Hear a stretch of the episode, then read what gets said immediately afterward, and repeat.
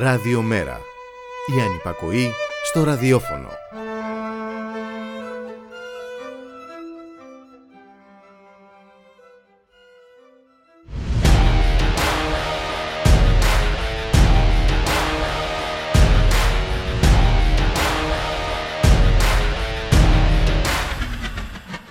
Πόσο τιμάται και πώς ξεπληρώνεται η αγωνία του γονιού πάνω από ένα τηλέφωνο που χτυπάει χωρίς απάντηση, η απόγνωση και ο θρήνος, σε ποιους φορολογικούς παραδείσους και σε ποιες μίζες μεταφέρεται το υπερπλεόνασμα της καταστροφής και της οδύνης, μέχρι πότε θα ανεχόμαστε τη λαιλασία της ζωής μας, της γης που πατάμε και της δημόσιας περιουσίας που χρυσοπληρώνουμε για να κερδίζουν ντόπιοι και ξένοι.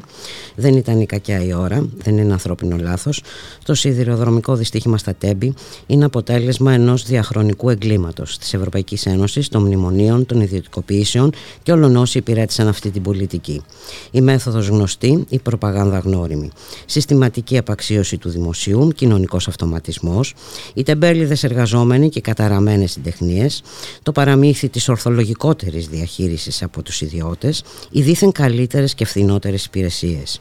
Και εμείς οι ιδεολειπτικοί, που θα κληθούμε να μην λαϊκίσουμε, να μην κάνουμε μικροπολιτική, να σεβαστούμε το πένθος, να μείνουμε σιωπηλοί, να τους ακούμε μόνο να δηλώνουν συγκλονισμένοι από την τραγωδία, να μην αναζητήσουμε ευθύνες, να δεχθούμε ότι τη μοναδική ευθύνη για τις ζωές μας έχει ένας υπάλληλος που λέγεται κλειδούχος και να προχωρήσουμε μέχρι την επόμενη τραγωδία. Να μετρηθούμε όσοι μιλάμε για ανθρώπινες ζωές και να αναμετρηθούμε με αυτούς που μιλάνε για κέρδη και ζημιές. Να τα πάρουμε όλα πίσω.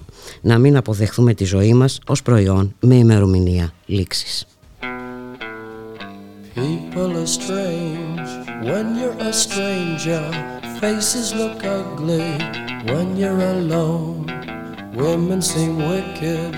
When you're unwanted, streets are uneven. When you're down, when you're strange, faces come out of the rain. When you're strange, no one remembers your name. When you're strange, when you're strange, when you're strange. People are strange. When you're a stranger, faces look ugly. When you're alone, women seem wicked. When you're unwanted, streets are uneven. When you're down.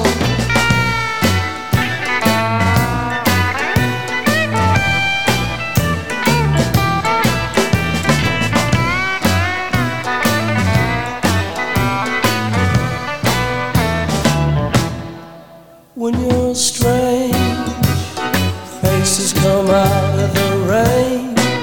When you're strange, no one remembers your name. When you're strange, when you're strange, when you're strange. All right, yeah.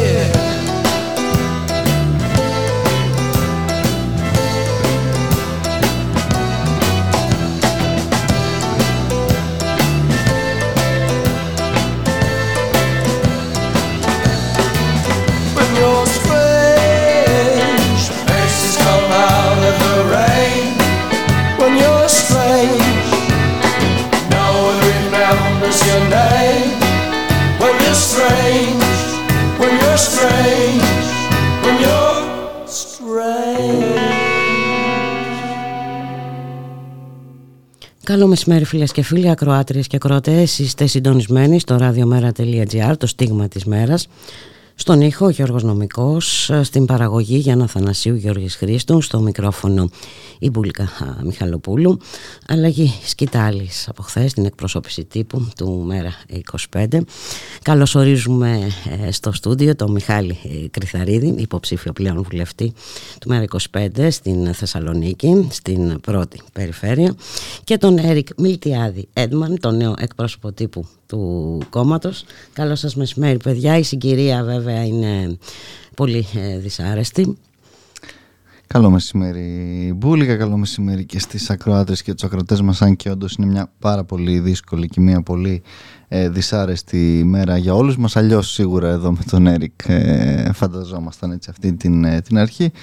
Δυστυχώς οι χθεσινοβραδινές εξελίξεις μας ξεπερνούν όλους και είναι πραγματικά ανίποτη έτσι η θλίψη μας για όλα όσα συμβαίνουν. Όλα όσα συμβαίνουν που έχουν βέβαια ονοματεπώνυμο. Ε, δεν ξέρω, πολλοί ίσως πούν ότι δεν είναι η ώρα κτλ. Δεν ξέρω, αυτό μου θυμίζει και το θα λογαριαστούμε μετά που είχε πει εν μέσω πανδημίας ο Αλέξης Τσίπρας και τελικά αυτός ο λογαριασμός δεν έφτασε ποτέ. Αλλά νομίζω πρέπει να εντοπίζουμε τις πραγματικές ευθύνες. Τι λες και εσύ, Έρικ? Καλησπέρα και από μένα, Μπούλκα, καλησπέρα σε όλους τους ακροατές μας. Πραγματικά ελπίζω ότι από εδώ και πέρα οι συγκυρίες να είναι καλύτερες, στις οποίες θα βρισκόμαστε και θα τα λέμε. Ε, βέβαια, με μια τέτοια κυβέρνηση και με την αντιπολίτευση την οποία έχουμε τα τελευταία χρόνια, τις τελευταίες δεκαετίες, αυτό είναι κάτι το οποίο για να συμβεί εξαρτάται πολύ και από εμάς. Ε, όσο διατηρούμε μια τέτοια ταξική κυβέρνηση, διότι για το, το τραγικό σημερινό γεγονός, χθεσινό βραδινό μάλλον, είναι ταξικό, έτσι. Οι άνθρωποι που επεβαίνουν σε αυτά τα τρένα είναι νέοι άνθρωποι, είναι άνθρωποι της εργατικής τάξης, είναι, και μιλάμε τώρα για μια Φοιτητές, κυβέρνηση οποία, βουλευτές, υπουργούς, στελέχη που ανάθεμα και αν έχουν μπει ποτέ σε τρένο. Και... και σε ένα μέσον υποτίθεται που είναι το ασφαλέστερο. Ακριβώς, και σε άλλες χώρες είναι το ασφαλέστερο. Στην Ελβετία, από την οποία προμηθευτήκαμε αυτά τα τρένα, παίρνουν τα τρένα στα σοβαρά και γι' αυτό και απαλλαχθήκαν από τα okay. τρένα, τα οποία πήγαμε και αγοράσαμε μετά εμείς, ή μάλλον όχι εμείς, η πολυεθνική εταιρεία ιταλική, στην οποία έχουμε πουλήσει κοψοτιμής όλο το σιδηροδρομικό δίκτυο της χώρας. Βέβαια, αυτή η ιστορία έχει ξεκινήσει από πολύ παλιά, έτσι. Κάποια, κάποιες επιδοτήσεις που δεν πήγαν εκεί που έπρεπε, κάποια έργα εξυγχρονισμού των σιδηροδρόμων που δεν έγιναν και τελικά φτάσαμε στο ξεπούλημα ε, για σαράντα πέντε εκατομμύρια ευρώ.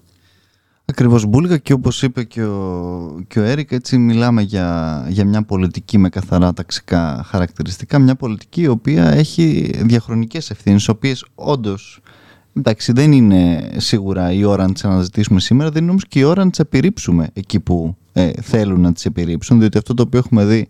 Ε, αυτή η προσπάθεια ε, γίνεται. Ακριβώς. Αυτό το οποίο έχουμε δει τις τελευταίες ώρες με το, με το να χρεωθούν αυτές τις πολιτικές, τις διαχρονικές, και αυτό το οποίο περιέγραψε ο Έρικ, το οποίο συνέβη τώρα πρόσφατα, αλλά και αυτό το οποίο συμβαίνει όλα αυτά τα χρόνια με την υποβάθμιση και αυτών των, των υποδομών, να το χρεωθούν ορισμένοι εργαζόμενοι βάρδιας, είναι κάτι το οποίο πέρα από όλα αυτά και σε αυτή την, τη συγκύρια, έτσι, είναι και, και εξαιρετικά χυδαίο, Μπούλκα, και εμείς νομίζω ότι ε, δεν θα ε, επιτρέψουμε να συμβεί κάτι τέτοιο. Οι ευθύνες, οι, οι, οι πραγματικές και οι πολιτικές οι οποίες υπάρχουν και τις οποίες πρέπει να συζητήσουμε το επόμενο διάστημα, διότι ακριβώς σήμερα βλέπουμε ό, όλους αυτούς ε, οι οποίοι συνέβαλαν να τα προηγούμενα. Να δηλώνουν συγκλονισμένοι, ακριβώς, στεναχωρημένοι, με κροκοδίλια δάκρυα. Είναι τρομερό και είναι, ξέρεις, είναι βολική κάθε φορά όμως αυτή η μετατόπιση. Έτσι, yeah. Δηλαδή, εντάξει, μην μιλάτε παιδιά σήμερα, μην λαϊκίσετε, ε, δεν είναι ώρα να αναζητηθούν ευθύνες όταν ήδη, ε, όταν ήδη στοχοποιείται ένας συγκεκριμένος άνθρωπος. Ε. Έτσι ακριβώς, και βασικά όχι μόνο μη μιλάτε σήμερα. Αυτό είναι τώρα μια ιστορία την οποία οι, οι εργαζόμενοι των σιδηροδρομικών ε, δικτύων την παραπέμπουν εδώ και μήνες, χρόνια μάλλον. Είχαμε τον Νοέμβριο του είκοσι δύο, από τότε είχαμε μια ανακοίνωση από τους ε, μηχανοδηγούς ε, για την κακιά κατάσταση συνδρομικών υποδομών, για όλα τα προβλήματα τα οποία αντιμετωπίζουν, και μέχρι και τώρα στις αρχές του μήνα το ΔΕΣΚ Σιδηροδρομικών ανακοίνωσε για ακριβώς αυτά τα θέματα, ύστερα από δύο ατυχήματα τα οποία είχαν συμβεί χωρίς θύματα, ευτυχώς, ενώ υπήρχαν τραυματιστοί, δεν υπήρχαν, δεν υπήρχαν τραυματίες, δεν υπήρχαν θύματα, αλλά είχαν κάνει ανακοίνωση για ακριβώς αυτά τα θέματα τα οποία αντιμετωπίζουν στην καθημερινότητά τους. Είπαν ότι πλέον τα ατυχήματα είναι καθημερινά και συγκεκριμένα είχαν πει, και πραγματικά το, λέει, το διαβάζει κανείς αυτό και ανατριχιάζει. Είχαν γράψει: δεν θα περιμένουμε το δυστύχημα που έρχεται για να τους δούμε να χύνουν κροκοδίλια δάκρυα κάνοντας διαπιστώσεις. Αυτό στην αρχή του μήνα. Μάλιστα. Είναι αυτό που ζούμε ε, σήμερα. σήμερα. Έτσι ακριβώς, με όλες αυτές τις επισημάνσεις και με πολλαπλά ζητήματα που έχουν ανακύψει όλο αυτό το διάστημα, διότι αυτές ακριβώς οι ανακοινώσεις που, που αναφέρεται και ο Έρικ δεν προέκυψαν σε ένα κενό, προέκυψαν μετά από μια σειρά από βλάβες που είχαν εντοπιστεί για τα τρένα ακριβώς αυτά τα οποία μας έστειλε ε, η Ελβετία, τα οποία είχαν εκριθεί ακατάλληλα, και βέβαια με όλη αυτή... Και εμείς οι πλέον κατάλληλοι για να τα ξεφορδωθεί. Και με την ε, ακριβώς η πλέον κατάλληλη και με όλες αυτές τις διαδικασίες εξυγίανσης τάχα μου δήθεν ενός ε, μιας τρένος, ε, για την οποία πανηγύριζαν όλοι οι προκάτοχοι, εν πάση περιπτώσει, που χειρίστηκαν ε, ε, αυτή την, ε, την ιστορία, και οι σημερινοί ε, βεβαίως ε, αρμόδιοι ε, υπουργοί και όχι μόνο Μπούλκα, οι οποίοι ακριβώς σήμερα το μόνο το οποίο κάνουν είναι να επιρρύπτουν και να προσπαθούν να επιρρύψουν αλλού τις ευθύνες. Κάτι το οποίο όμως Ε, επίσης από την άλλη και στον αντίποδο, αν θέλεις, αυτής της, της εικόνας έχει νομίζω μία σημασία, είναι αυτή, αυτή η αλληλεγγύη την οποία βλέπουμε ε, και με τις ε, διασώσεις και στην, στο κέντρο της Λάρισας. Αυτή τη στιγμή έχουν στηθεί ουρές ολόκληρες ανθρώπων οι οποίοι πηγαίνουν για, για αιμοδοσία, διότι υπάρχουν και πάρα πολλοί τραυματίες ε, πέρα ήδη από τον μεγάλο αριθμό των, ε, ε, των νεκρών, και νομίζω ότι αυτή ε, η, η, η εικόνα έτσι, των, των ίδιων των, των πολιτών πραγματικά να, να, να βάζουν πλάτη, διότι μέσα σε αυτές τις συνθήκες έχουμε και ένα εθνικό σύστημα υγείας στη Λάρισα που αυτή τη στιγμή στενάζει. Έτσι, με, με όλη αυτή την, την κατάσταση και με όλα τα, τα προϋπάρχοντα. Οπότε νομίζουμε πως ε, αυτός είναι ο δρόμος, ο δρόμος της, της αλληλεγγύης. Έχουμε και, και μήνυμα και να πούμε ότι και από τον... Ε, Τούρκο Υπουργό Εξωτερικών, τον, τον κύριο ε, Τσαβούσογλου, διότι και, και πριν, εντάξει, είχαμε και, και, και από εκεί μια άλλη τραγωδία στην οποία και εμείς συνδράμαμε. Πραγματικά, εντάξει, δυστυχώς. σαράντα πέντε χιλιάδες. Όχι, νεκροί νομίζω ξεπερνούν τους πενήντα πλέον. Εντάξει, είναι μια πολύ δύσκολη σίγουρα κατάσταση και ξεκινάει έτσι δυστυχώς πάρα πολύ δυσάρεστα αυτή η άνοιξη, Βούλικα, την οποία όλοι περιμέναμε. Ναι, την άνοιξη που θα γίνουν εκλογές. Ε, ποια άνοιξη δεν μας έχει πει ακριβώς ο Πρωθυπουργός. Πάμε να ακούσουμε ένα τραγούδι και επανερχόμαστε.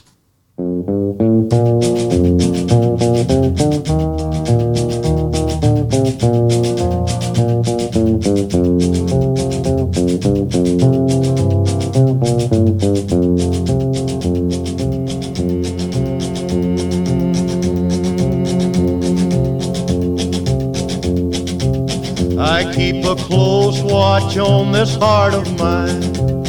I keep my eyes wide open all the time. I keep the ends out for the tie that binds. Because you're mine, I walk the line. Mm-hmm.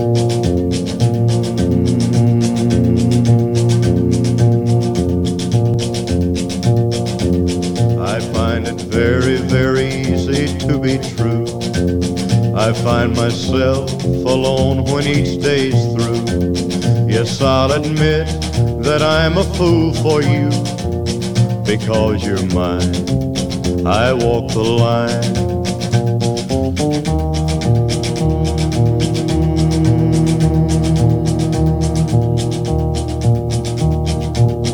As sure as night is dark and day is light, I keep you on my mind both day and night. And happiness I've known proves that it's right.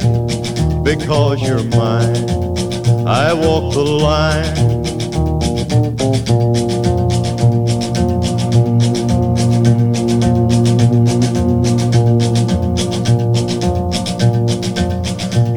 Got a way to keep me on your side.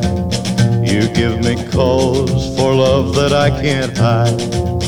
For you I know I'd even try to turn the tide. Because you're mine, I walk the line.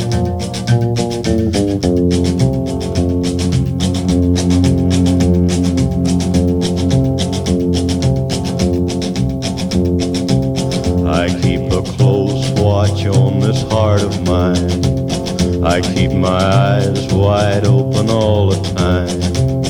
I keep the ends out for the tie that binds. Because you're mine, I I walk the line.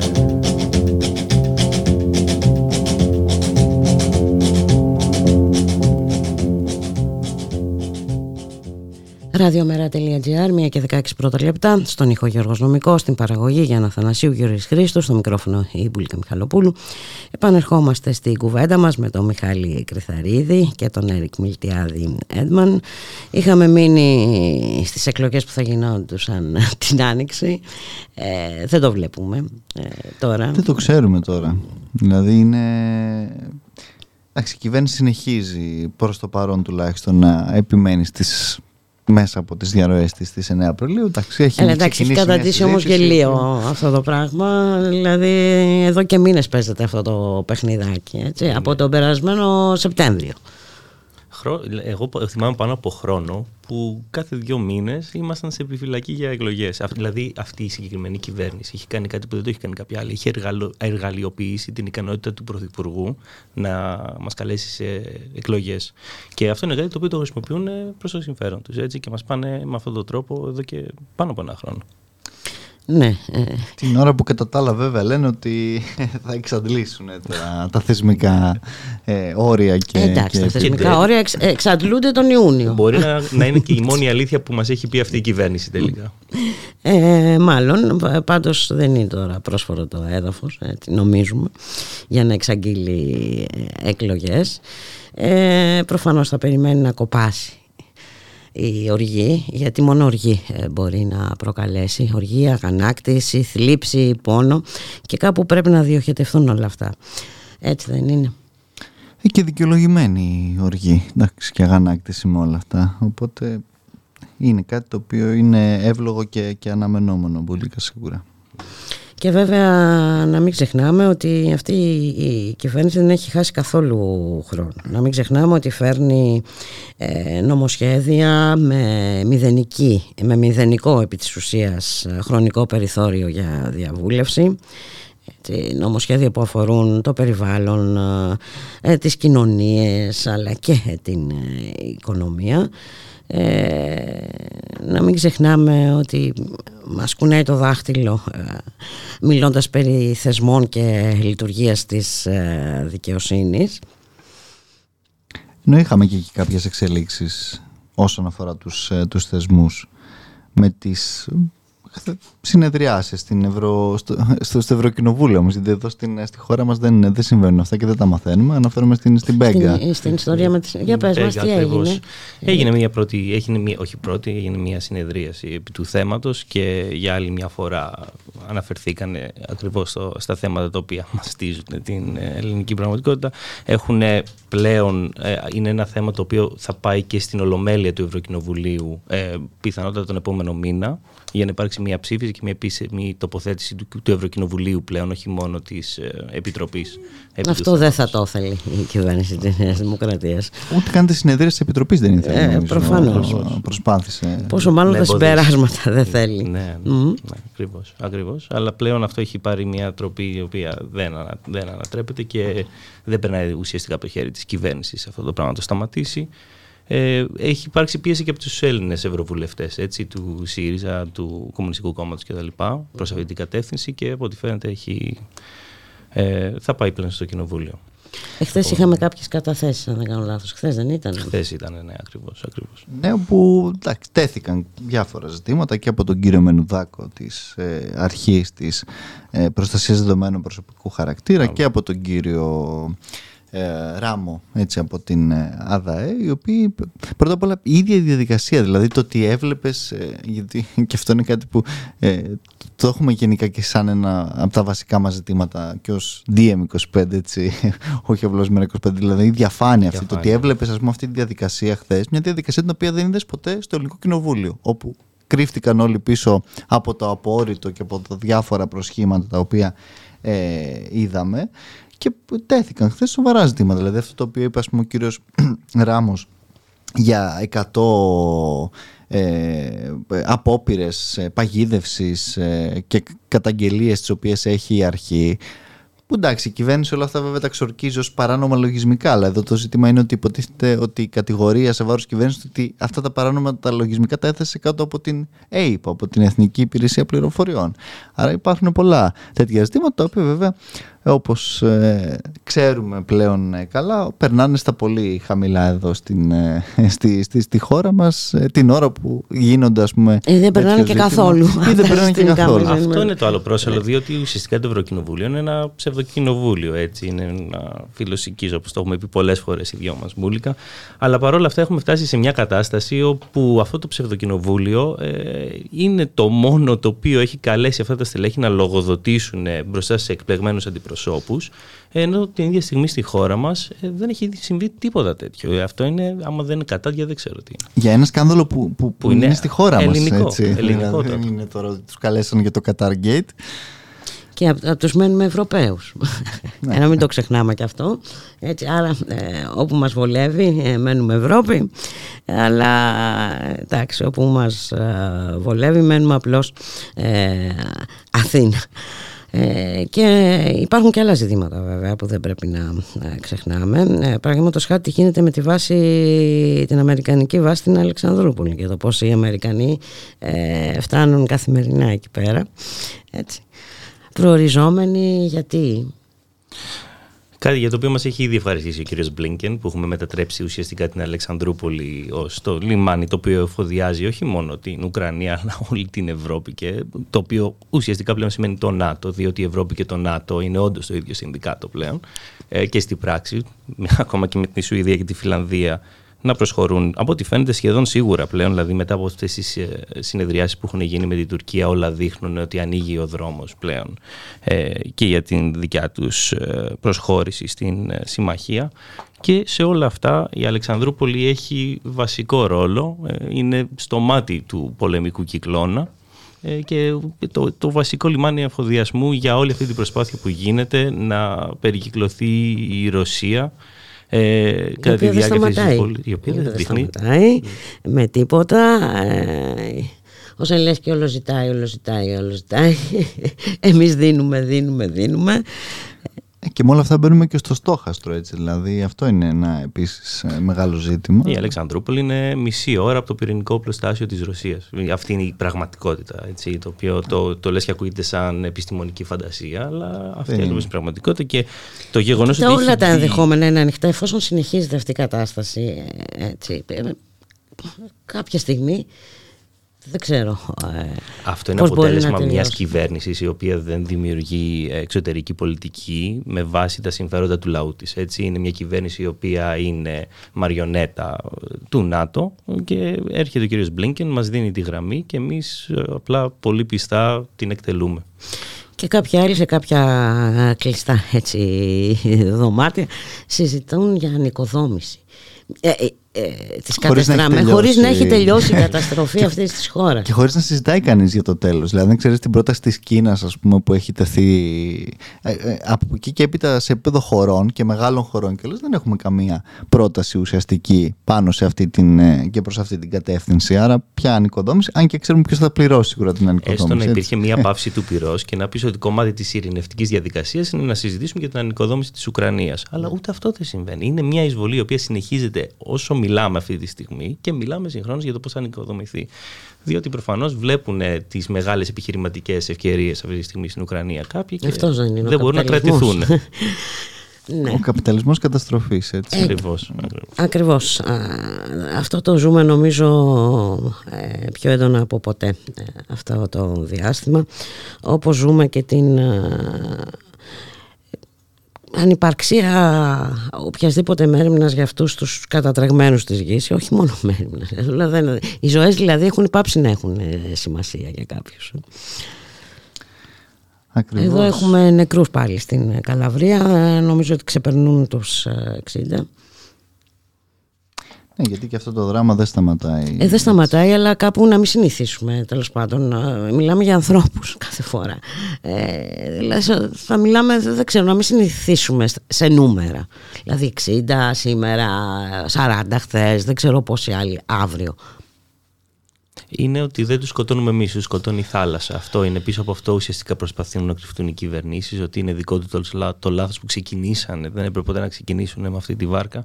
Και είναι, είναι άμεσο αποτέλεσμα της πολιτικής στην οποία ακολουθεί η Ευρώπη τα τελευταία χρόνια. Μια πολιτική, όπως λέγαμε, Μπούλικα, την προηγούμενη εβδομάδα, την οποία σχεδιάζουν να εντείνουν με καινούριους φράχτες, καινούρια συστήματα περίφραξης των συνόρων με την Τουρκία. Και είναι ακριβώς αυτή η πολιτική η οποία οδήγησε αυτούς τους ανθρώπους σε αυτή τη βάρκα, οι οποίοι ξεκίνησαν από την Τουρκία και δεν πήγαν στην Ελλάδα, προσπάθησαν να φτάσουν στην ε, γιατί, Ιταλία. Ε, βέβαια, γιατί ξέρανε τη διαδικασία. Ακριβώς, ακριβώς. Τον επαναπροωθήσεων και τα λοιπά. Για να αποφύγουν όλη αυτή τη διαδικασία, λοιπόν, δεν κινδύνευσαν να φτάσουμε σε μια Ιταλία, όμως πρέπει να πούμε, με τις Μελώνη. Όπου η Πρωθυπουργός είναι η κυρία Μελώνη.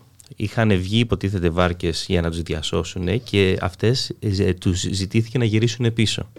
Λίγες Μα έχει περάσει πριν. Τώρα τελευταία ε, νόμο σχετικό. Ακριβώς, ακριβώς. Και τα μέλη μας του ντι εμ είκοσι πέντε ετοιμάζουν μια μεγάλη καμπάνια τώρα για να... Ε, για να υπάρξει έρευνα γύρω από αυτό το θέμα και αυτές τις πολιτικές αποφάσεις οι οποίες πάρθηκαν εκείνο το βράδυ, οι οποίες ουσιαστικά οδήγησαν αυτούς τους ανθρώπους στο θάνατο.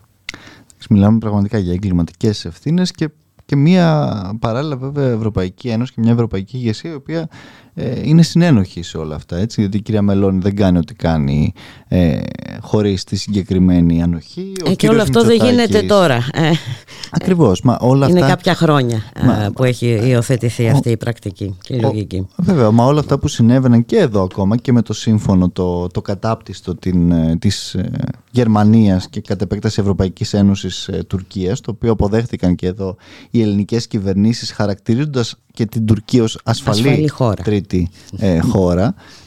Και με, βέβαια με τα γνωστά πλέον συνεπακόλουθα και με τις εγκληματικές ενέργειες και των ελληνικών αρχών στα, στα σύνορα, έχουν οδηγήσει αυτή την απίστευτη κατάσταση που, όπως λες Μπούλικα, πλέον ε, μετράμε σε αριθμούς, ας πούμε, τους, τα ναυάγια και τους ανθρώπους οι οποίοι χάνουν τη ζωή τους μέσα από μια πολιτική που ακριβώς δεν, δεν λογαριάζει το αν η επαναπροώθηση μπορεί να οδηγήσει έτσι σε έναν πνιγμό ή σε οτιδήποτε άλλο, και όχι μόνο στη θάλασσα. Το, το βλέπουμε και, και στα χερσαία σύνορα, δηλαδή και στον Εύρο, με όλες αυτές τις απίστευτες καταγγελίες που κατά καιρούς έχουμε δει και για τις οποίες βέβαια επίσης στα, στα ελληνικά συστημικά μέσα και στην ελληνική πραγματικότητα δεν υφίσταται τίποτα από όλα αυτά. Όλα αποτελούν μια ε, τουρκική προπαγάνδα. Και να μην ξεχνάμε ότι και σε αυτούς ακόμη που καταφέρουν επιζήσουν, κάνουμε τη ζωή τους δυσκολότερη. Ε, γιατί είναι και αυτή η πολιτική της αποτροπής. Ναι, ναι. Μάλιστα. Ε, επειδή όμως πρέπει να κλείσουμε, χρειάζεται να κλείσουμε με κάτι αισιόδοξο, ε, να δούμε λίγο τις κινητοποιήσεις που γίνονται και στην Ευρώπη και στη Γερμανία ε, κατά της αποστολής νέων όπλων στην α, Ουκρανία. Έρικ, και είχαμε και στην Ιταλία και στην Γαλλία και στην Αγγλία, αν δεν κάνω λάθος. Ακριβώς. Στη Γερμανία όλα ξεκίνησαν με την συλλογή υπογραφών, η οποία μέσα σε είκοσι τέσσερις, σαράντα, όχι, είκοσι τέσσερις ώρες έφτασε πάνω από μισό εκατομμύριο υπογραφές, και αυτό ήταν συνδεδεμένο με μια κινητοποίηση μπροστά από την πύλη του Βραδεμβούργου, στο οποίο ε, παρευρέθηκαν πάνω από τριάντα χιλιάδες άνθρωποι. Ε, άνθρωποι από διαφορετικές πολιτικές ε, παραδόσεις, οι οποίοι όμως ενώθηκαν γύρω από αυτό το...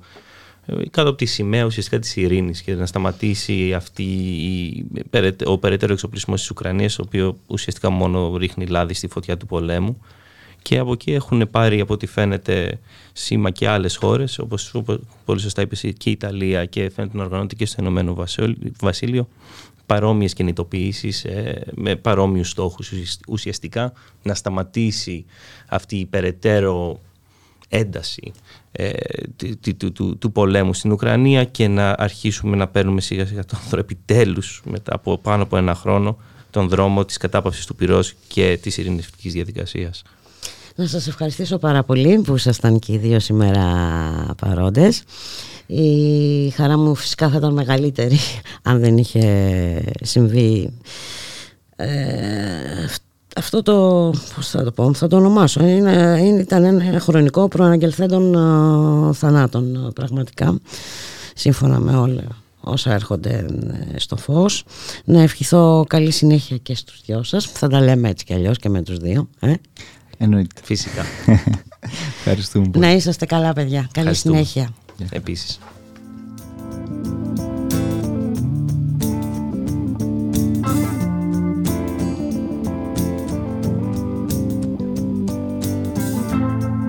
Is it getting better?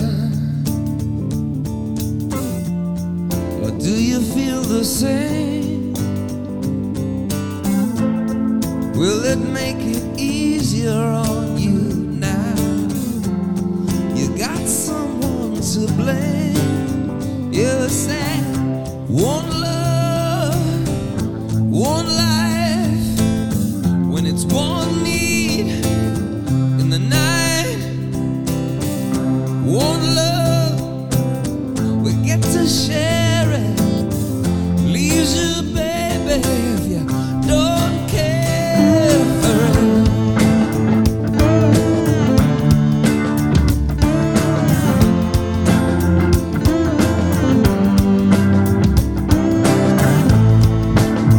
Did I disappoint you? Or leave a bad taste in your mouth?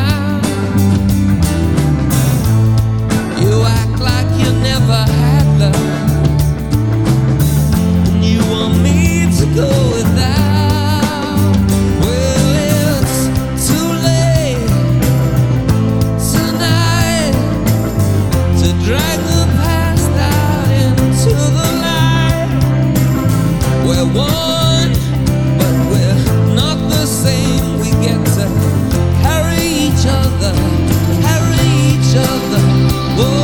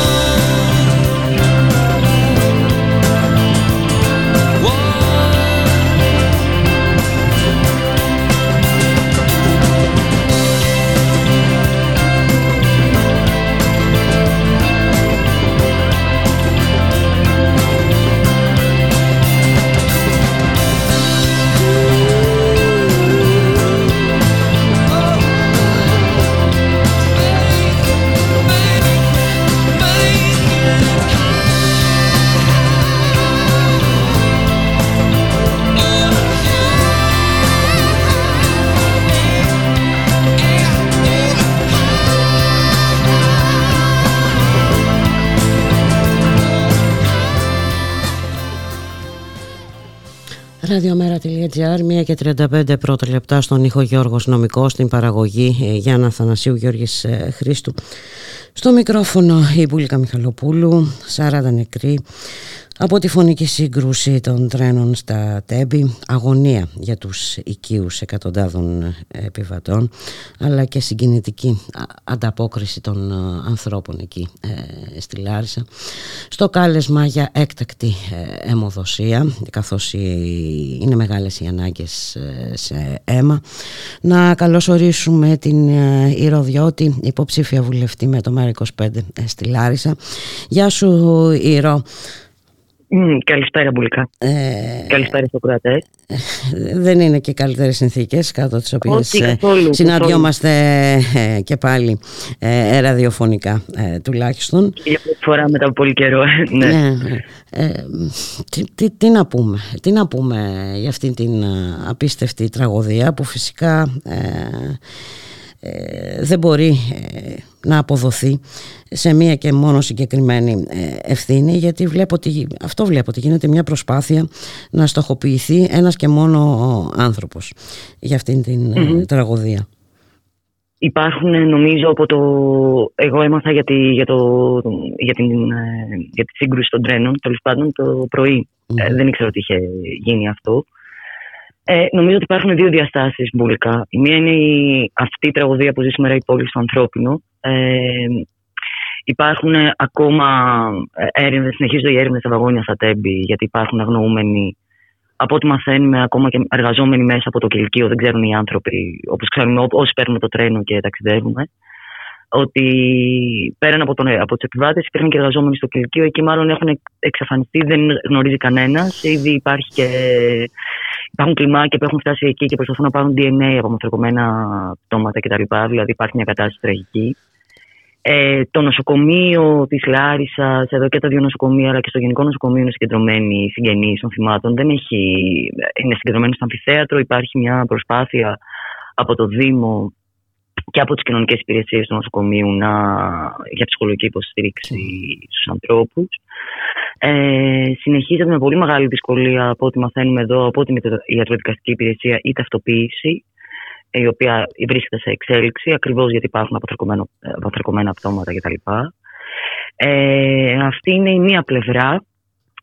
Ε, η δεύτερη πλευρά είναι ότι αρχίζει, όπως φαίνεται, από το πρωί μια ολο, ένα ολόκληρο αφήγημα προσπαθεί να χτιστεί, να χτιστεί ότι ήταν απλά ένα ανθρώπινο λάθος. Ε, είχαμε και την επίσκεψη εδώ το πρωί και του Υπουργού Μεταφορών του κ. Καραμανλή, αλλά και του Πρωθυπουργού, του Κωνσταντίνου Μητσοτάκη, ξανά μέσα στις τέσσερις μέρες.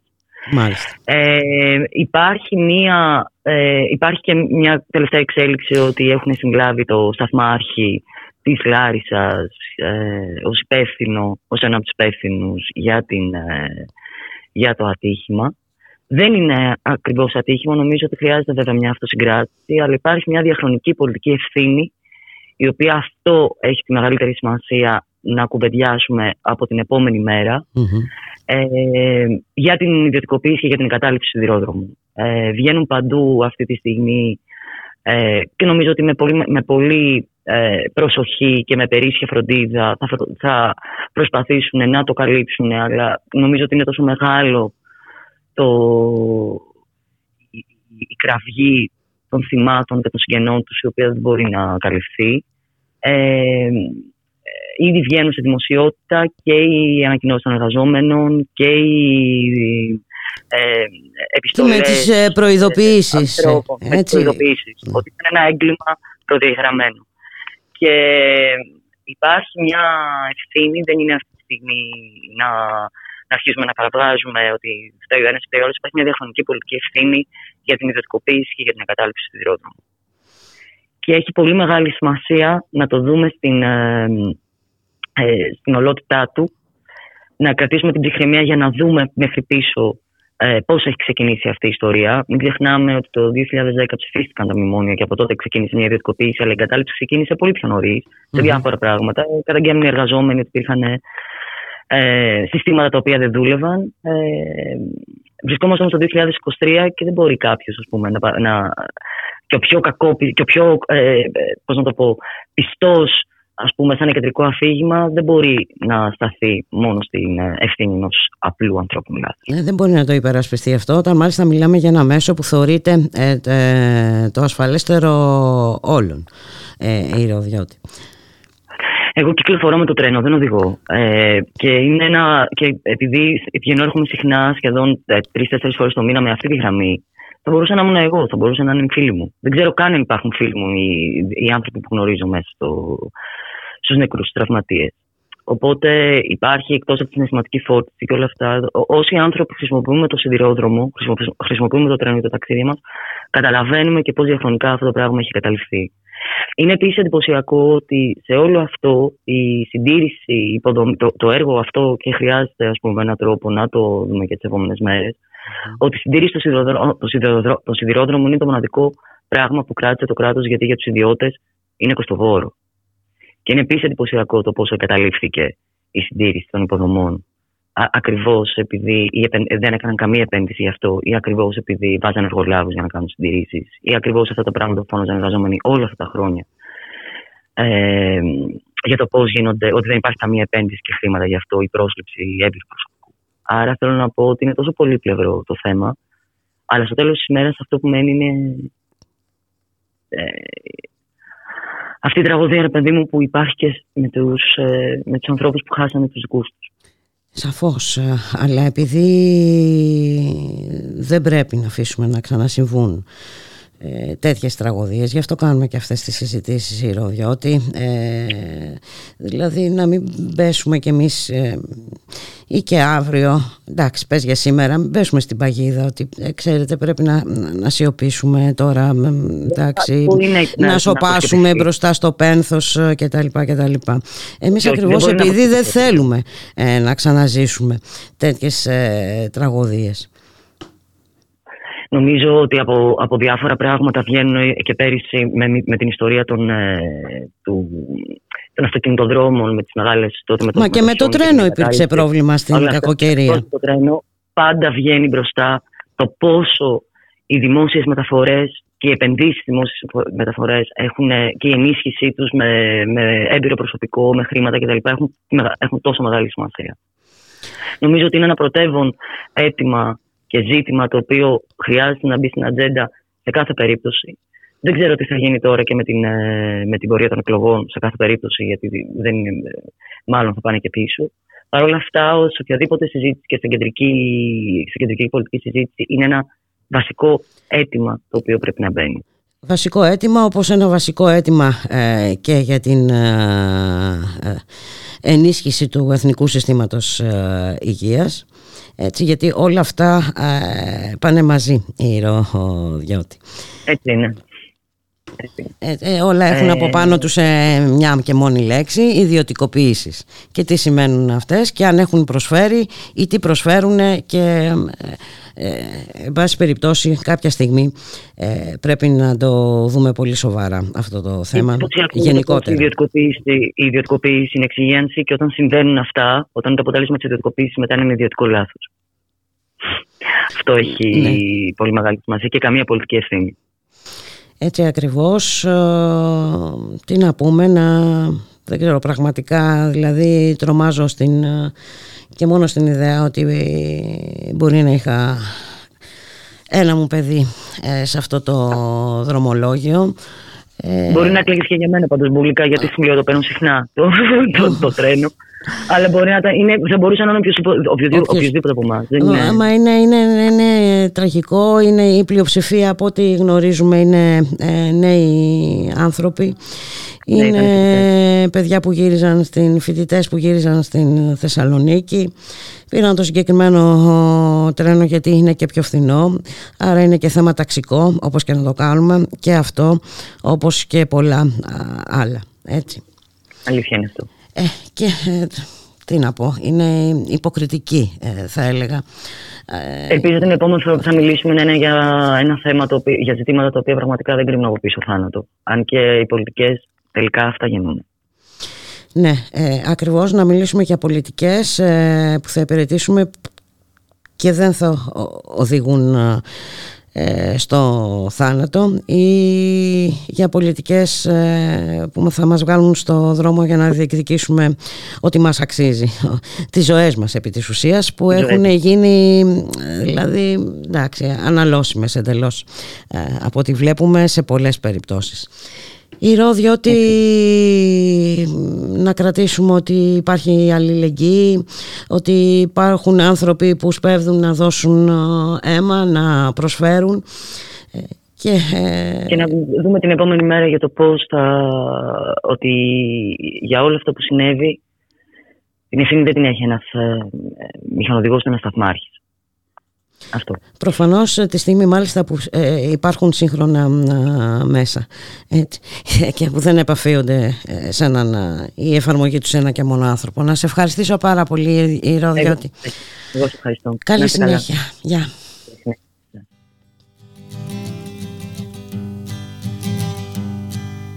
Busted flat in Baton Rouge, waiting for a train. And I was feeling near as faded as my jeans. Bobby thumbed a diesel down just before it rained and rode us all the way into New Orleans. I pulled my harpoon out of my dirty red bandana. I was playing soft while Bobby sang the blues. Windshield wipers slapping time. Holding Bobby's hand in mine, we sang every song that Javi knew.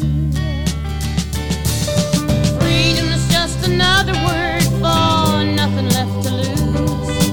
Nothing, I mean nothing, honey, if it ain't free. No, no. Yeah, feeling good was easy, love, when he sang the blues.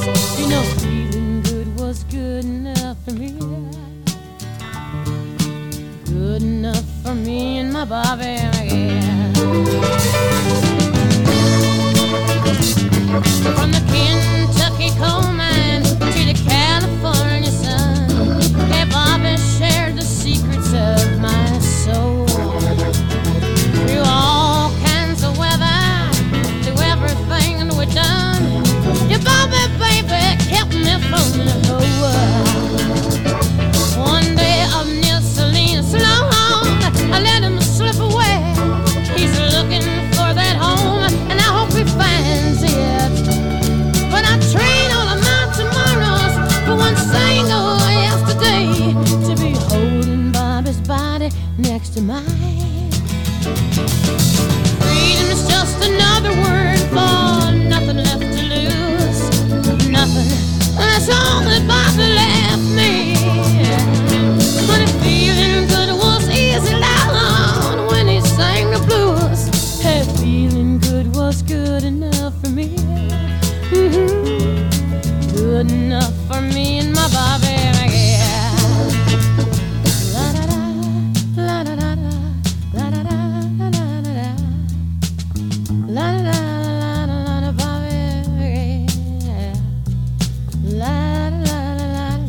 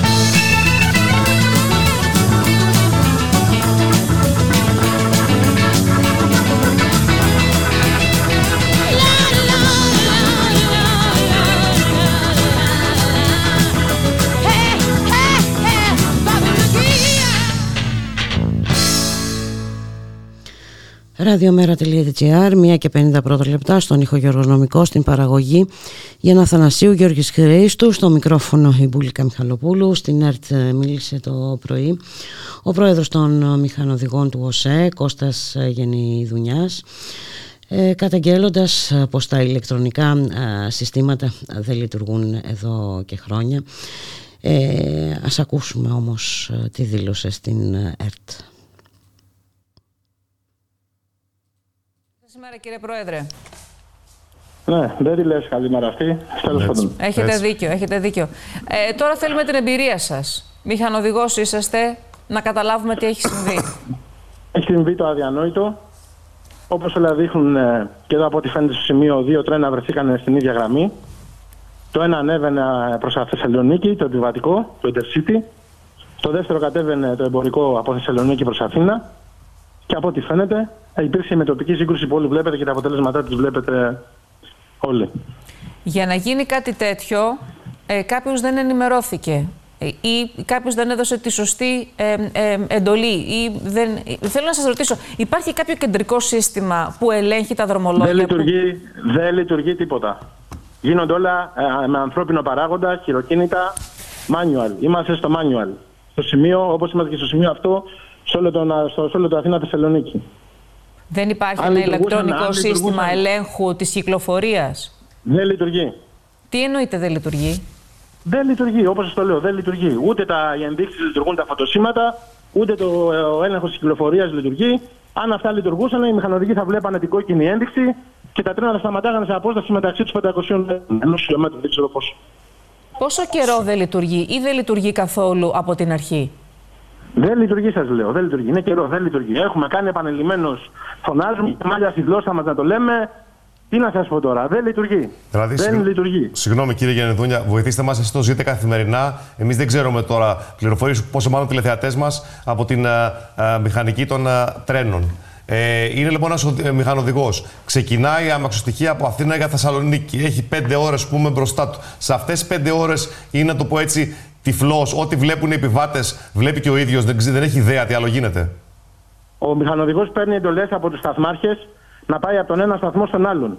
Δηλαδή σου λέει, ε, να σας πω στην Αθήνα, μας λέει Αθήνα θα πάτε μέχρι το Μενίδη. Ναι. Το Μενίδη μας λέει θα πάτε μέχρι τα Κιούρκα. Τα Κιούρκα μας λένε θα πάτε μέχρι την Ινόη. Με αυτό γίνεται ε, δεκαπέντε φορές τη διαδρομή Αθήνα-Θεσσαλονίκη. Γιατί δεν λειτουργεί κανένα σύστημα τηλεδιοίκησης, φωτοσήμανσης, δεν λειτουργεί τίποτα. Αυτά τα συστήματα δεν δε υπάρχουν, αυτό προσπαθώ να καταλάβω. Και δεν λειτουργούν ή δεν υπάρχουν καν? Υπήρχαν, λειτουργούσαν, δεν λειτουργούν. Αυτά θα πρέπει να ρωτήσετε τους αρμοδίους. Χάλασα, Εμείς συνεχώς ναι. διαμαρτυρόμαστε. Εμείς συνεχώς διαμαρτυρόμαστε για αυτά. Έτσι, άρα... Οι μηχανοδικοί παίρνουν εντολές και όπου, ναι. μας, όπου μας πηγαίνουν, πηγαίνουμε. Μάλιστα. Αυτό. Σε αυτή τη στιγμή βρεθήκαν δύο τρένα στην ίδια γραμμή. Το ένα κατέβαινε, το άλλο ανέβαινε. Αυτό έχει γίνει. Ξέρετε εάν, επειδή αυτή τη στιγμή βρίσκεται στο αστυνομικό τμήμα της Λάρισας ο, σταθμα, ο σταθμάρχης, έχετε μιλήσει μαζί του?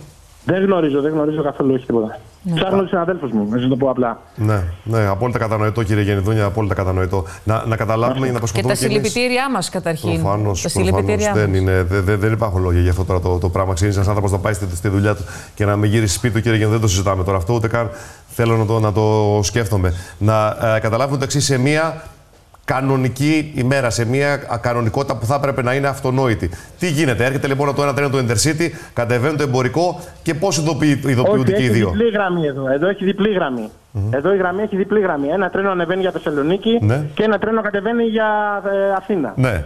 Ε, δεν ξέρω γιατί τα τρένα βρεθήκανε στην ίδια γραμμή, στη γραμμή καθόδου. Η, η, η αλλαγή, η διακλάδωση, πού γίνεται κύριε Γενιδούνια, σε ποιο σημείο, στη Λάρισα? Αυτό θα το δούνε, θα το δούνε οι αρμόδιοι γι' αυτό. Έτσι. Mm. Εμείς ακολουθούμε εντολές. Όπου μας πούνε πηγαίνουμε. Μας δίνουν εντολές και ακολουθούμε αυτές. Εδώ οι συνάδελφοί μου προφανώς βρήκαν ο ένας μπροστά τον άλλον. Αυτό έγινε. Και σε εκείνο το σημείο λοιπόν η γραμμή είναι διπλή ή μονή? Διπλή είναι. Διπλή. Και τα Σ... τρένα βρεθήκανε στην ίδια γραμμή, στην ίδια κατεύθυνση. Είναι... Το ένα να πηγαίνει προς τα πάνω και το άλλο προς τα κάτω. Σε όλο το μήκος της γραμμής Αθήνα-Θεσσαλονίκη είναι διπλή η γραμμή. Μάλιστα. Άρα κανονικά πουθενά δεν θα πρέπει να συναντιόνται. Μάλιστα. Υ- υπάρχει μία διακλάδωση, μας έλεγαν νωρίτερα συνάδελφοι που μίλησαν και ε, με, με ο, ό,τι πληροφορίες έχουν συγκεντρώσει. Υπάρχει μία διακλάδωση και ψάχνουμε να βρούμε σε ποιο σημείο. Και σε αυτή τη διακλάδωση έγινε το μοιραίο. Όχι, δεν υπάρχει διακλάδωση εδώ. Η γραμμή Αθήνα-Θεσσαλονίκη είναι διπλή. Αν σε κάποιο σημείο γίνονται έργα, υπάρχουν εκεί διακλαδώσεις οι οποίες κατευθύνουν τα τρένα. Εδώ η γραμμή είναι διπλή. Είναι διπλή, όπως το λέω. Και δύο τρένα βρεθήκανε στην ίδια γραμμή. Το ένα κατέβαινε και το άλλο ανέβαινε. Αυτό δείχνουν όλα ότι έχει γίνει. Αυτό είναι κάτι που πραγματικά ε, α, αυτή τη στιγμή ε, απορούμε πώς είναι δυνατόν σε μια διπλή ε, γραμμή, κάθοδος, άνοδος, το λέω πάρα πολύ απλά, mm. να έχουμε ε, ε, αυτή τη μετοπική σύγκρουση. Κρατάμε αυτό. Είπα, σας είπα, είναι, είναι αδιανόητο. Και ναι, κρατάμε κύριε, και... κύριε Γενιδουνιά, ναι, συγγνώμη, μπορεί να ακούγονται λίγο, για το λέγω προς τηλεθεατές, συγγνώμη, και προς εσάς, μπορεί να ακούγονται λίγο αφελείς οι ερωτήσεις μας. Αδυνατούμε να πιστέψουμε αυτό που μας λέτε. Γι' αυτό ίσως να ακούγονται αφελείς. Και...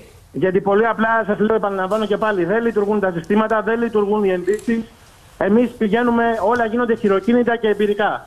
Εγώ αυτό θα ξανακάνω γίνεται. Την ερώτηση, η οποία μπορεί να σας κουράσει, αλλά πραγματικά ναι. πόσο καιρό δεν λειτουργεί αυτό το ηλεκτρονικό σύστημα. Πού, πού αυτά, απευθύνεστε. Αυτά εγκατεστηθήκαν, υποτίθεται να τάσσονται, είναι χρόνια τα οποία δεν λειτουργούν. Χρόνια έτσι, θέλετε να, να μας πείτε, κύριε Πρόεδρε, ότι απο, αποτύχει δεν είχαμε τέτοια τραγωδία. Γιατί αυτό εγώ μπορώ να συμπεράνω. Αυτό δεν είναι, είναι αδιανόητο σας λέω, δεν, τι άλλο να σας πω, είναι αδιανόητο. Ναι.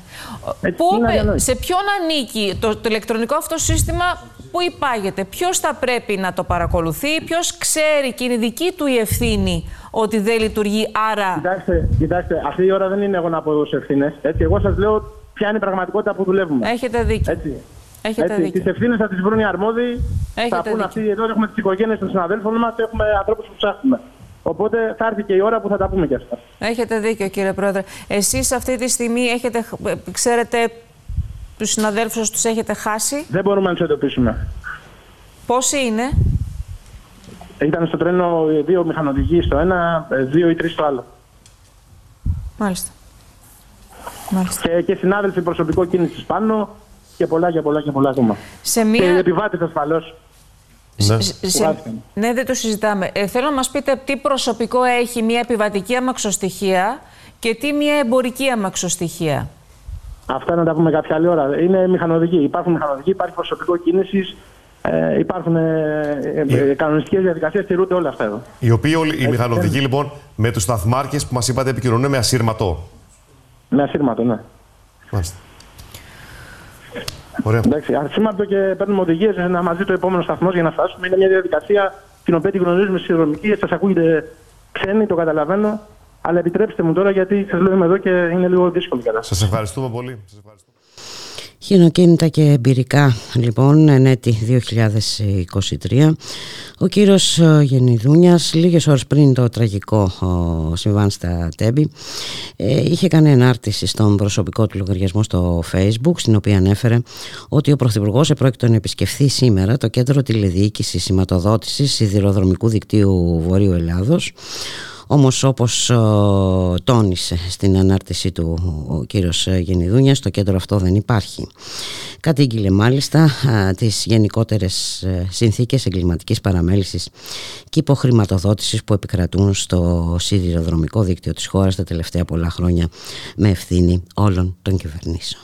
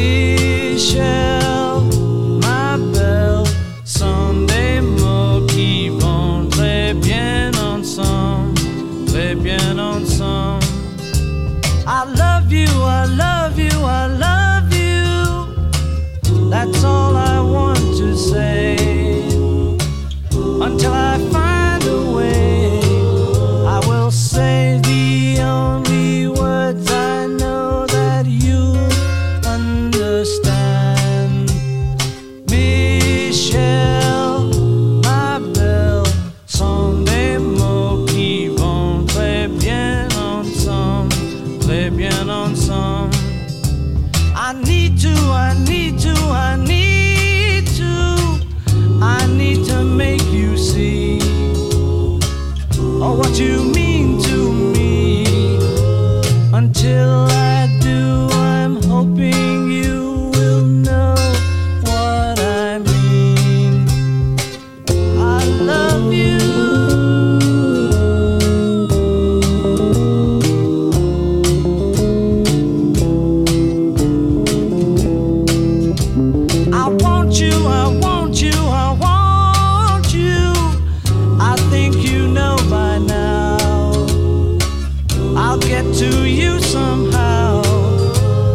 Until I do, I'm telling you, so you'll understand.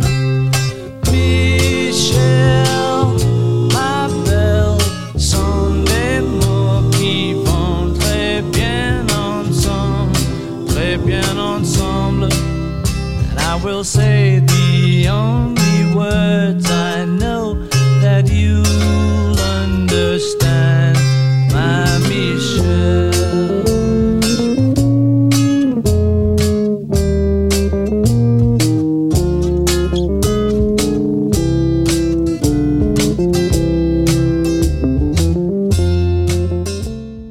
Ραδιομέρα.gr, η ώρα είναι δύο και δύο πρώτα λεπτά. Στον ήχο Γιώργος Νομικός, στην παραγωγή Γιάννα Θανασίου, Γιώργης Χρήστου, στο μικρόφωνο η Μπούλκα Μιχαλοπούλου. Σήμερα είχε εξαγγελθεί μια απεργία στον ΙΣΑΠ και το μετρό, που αναβλήθηκε υπό το βάρος της ε, τραγωδίας στα Τέμπη. Οι εργαζόμενοι έχουν μιλήσει εδώ και καιρό, ε, έχουν κάνει εκκλήσεις ε, μιλώντας για ε, έλλειψη προσωπικού, για απαξίωση των εγκαταστάσεων και των υποδομών, για την ελλειπή συντήρηση του τροχαίου υλικού.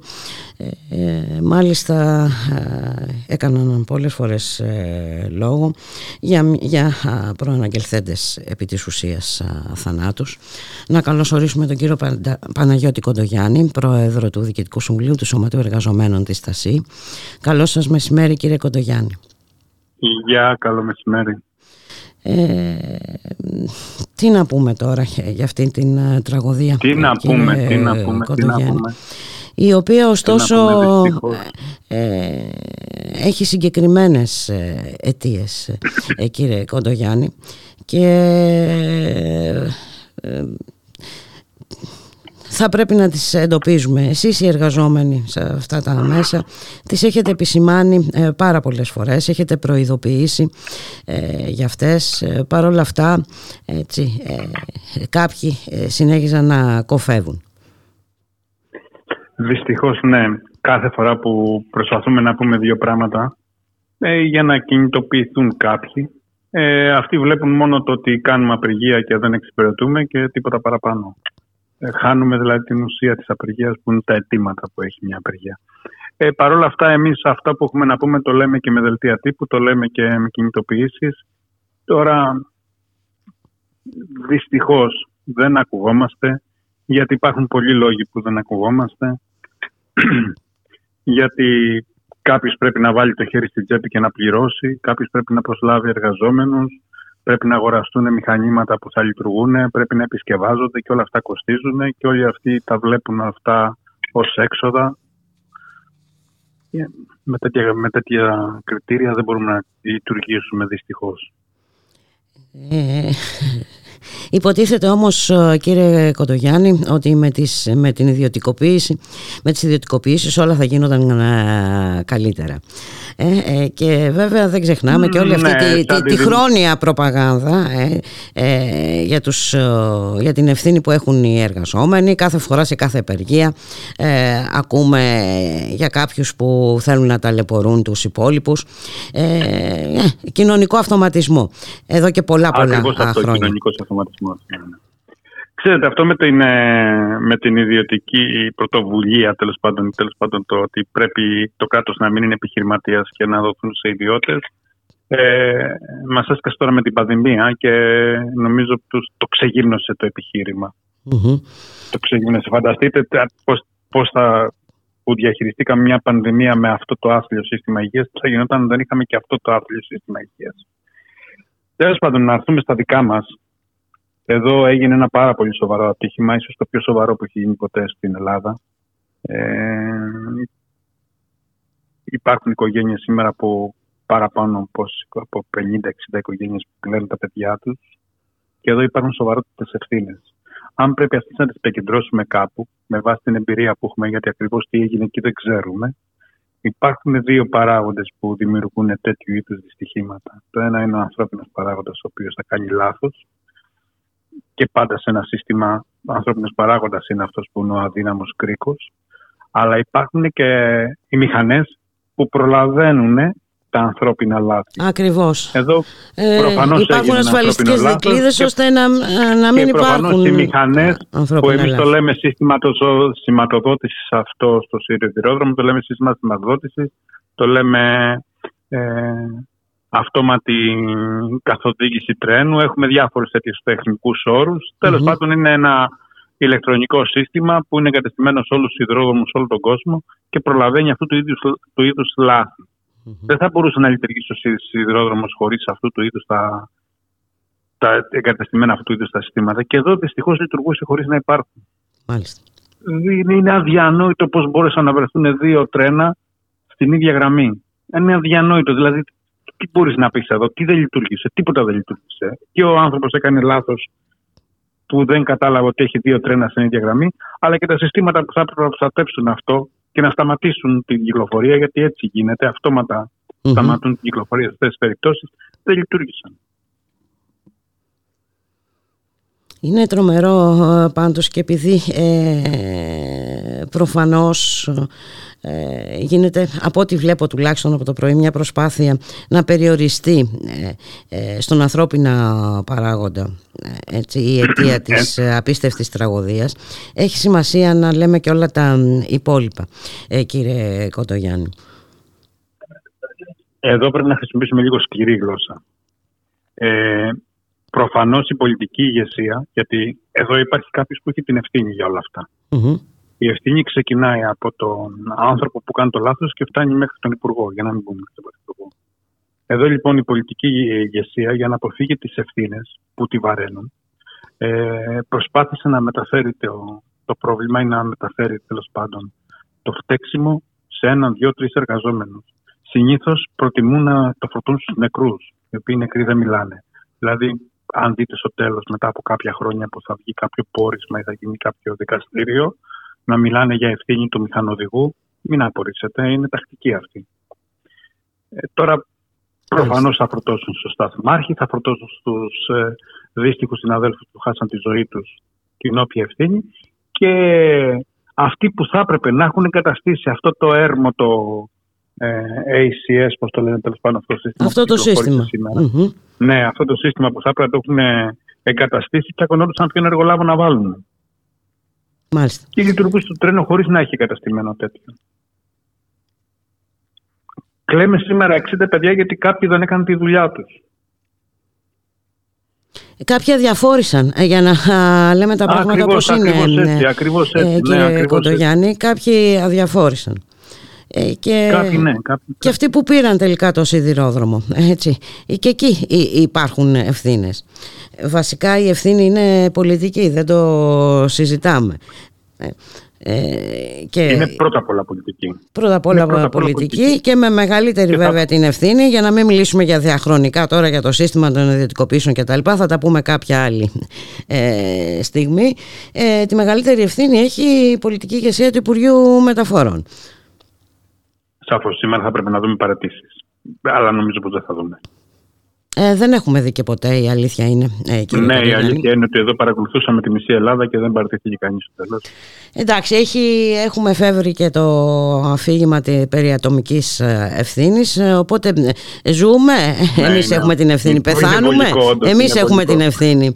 Τραυματιζόμαστε, εμείς έχουμε την ευθύνης. Ε. Ε, είναι πολύ βολικό. Ναι, είναι, είναι, ναι, είναι βολικό, όντως. Μάλιστα. Ε, να δεν, ξέρω, δεν ξέρω τι άλλο να προσθέσω. Είμαι συγκλονισμένος από όλο αυτό. Εμείς είχαμε εξαγγείλει σήμερα μια στάση εργασίας αναδεικνύοντας ένα από όλα αυτά τα προβλήματα την έλλειψη προσωπικού, η οποία είναι πολύ σημαντική. Δεν μπορείς να λειτουργήσεις σιδηρόδρομο χωρίς να έχεις τελεχωμένες τις βασικές θέσεις εργασίας. Mm-hmm. Εδώ η στάση που έχουμε εικόνα, για να το μπορεί να το λειτουργήσει στο σιδηρόδρομο και να έχει μια ποιοτική προσφορά συγκοινωνιακού έργου, βάζει τους εργαζόμενους να δουλεύουν είκοσι πέντε, είκοσι έξι, είκοσι επτά, είκοσι οκτώ, τριάντα μέρες το μήνα. Να δουλεύουν δηλαδή συνεχόμενους μήνες, δεν τους δίνει κανονική άδεια, τους βάζει να δουλεύουν το δέκα ώρες βάρδιες. Ε, κάπου δεν θα σκάσει όλο αυτό. Όσο δεν μπαίνει κάποιος στην ουσία του προβλήματος να πει ότι τι γίνεται εδώ, δεν θα πρέπει να πάρουμε δέκα ανθρώπους να δουλέψουμε, δεν θα πρέπει να εξυγχρονίσουμε τα μηχανήματά μας, δεν θα πρέπει να τα φτιάξουμε, δεν θα πρέπει να κάνουμε μερικές επισκευές. Όλα στον αυτόματο πιλότο. Είναι ζήτημα χρόνου να συμβεί κάτι. Με αυτά τα δεδομένα είναι προφανές, νομίζω, κύριε Κοντογιάννη. Με τους εργολάβους, με τις εργολαβίες, τι γίνεται?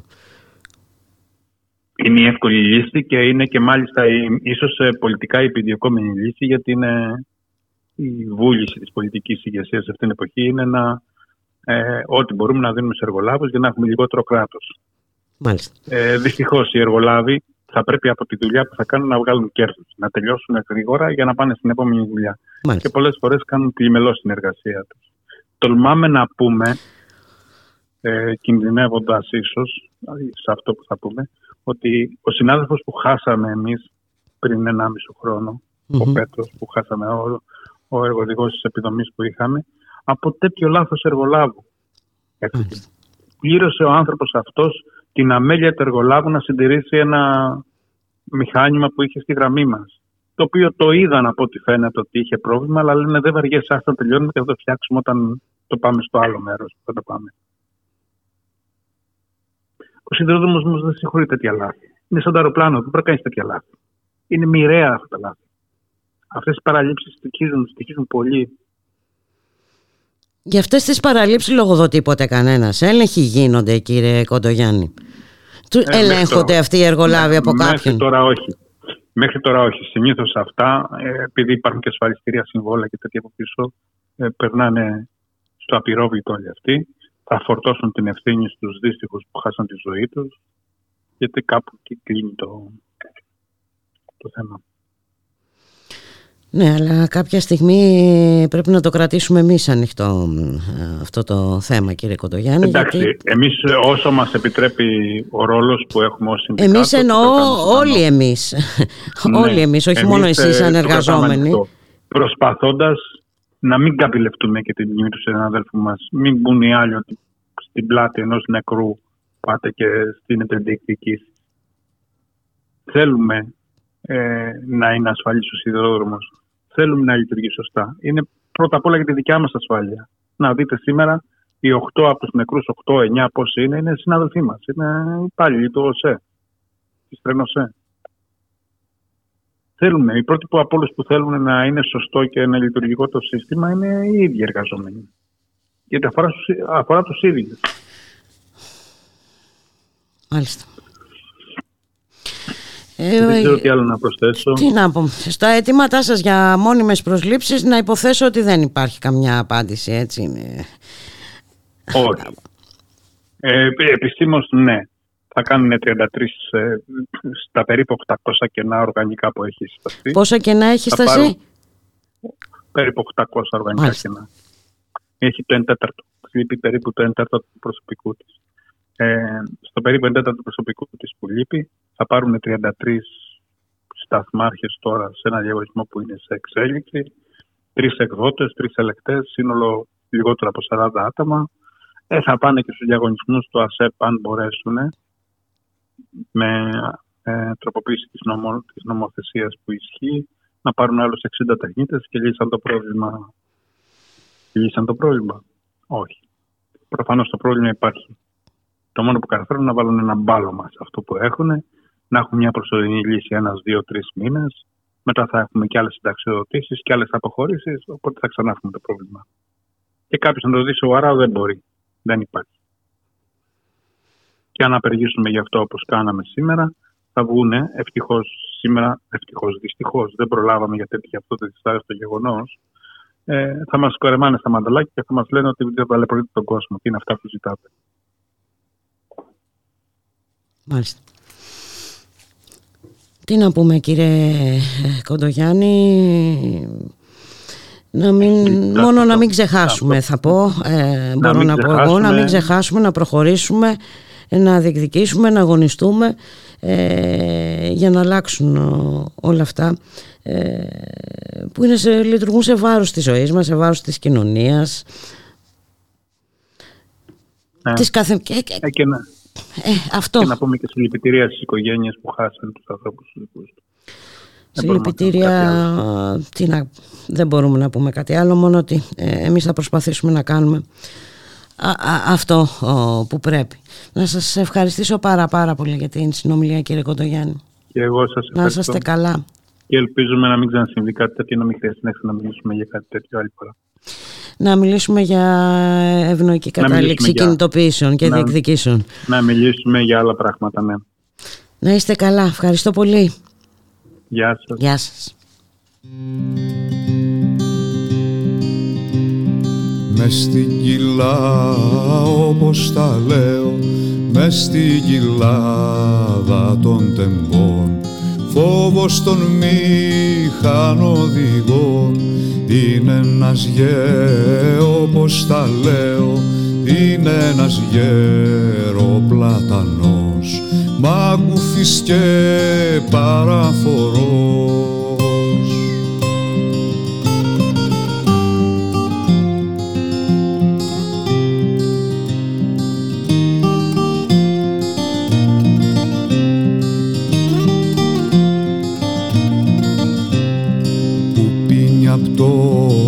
Όπως τα λέω, που πίνει απ' το θολό νερό του ποταμού το ιερό, πίνει κι απλό, όπως τα λέω, πίνει κι απλό ρίζωμα βάθια μέσα στα νηποτά.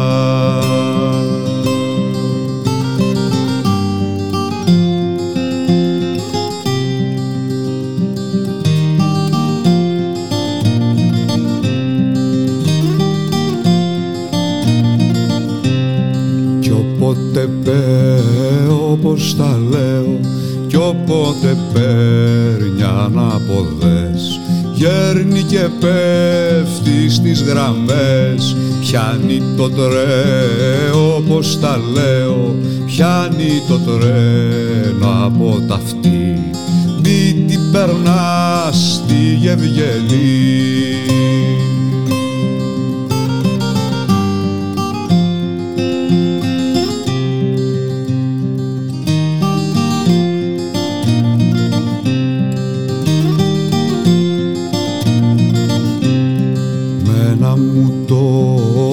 Όπως τα λέω, με ένα μου τόπο ποινιός, το μυστικό φλιαρός, πως ήταν να, όπως τα λέω, πως ήταν άνθρωπος παλιά κι είχε παιδιά στη ξενιτιά.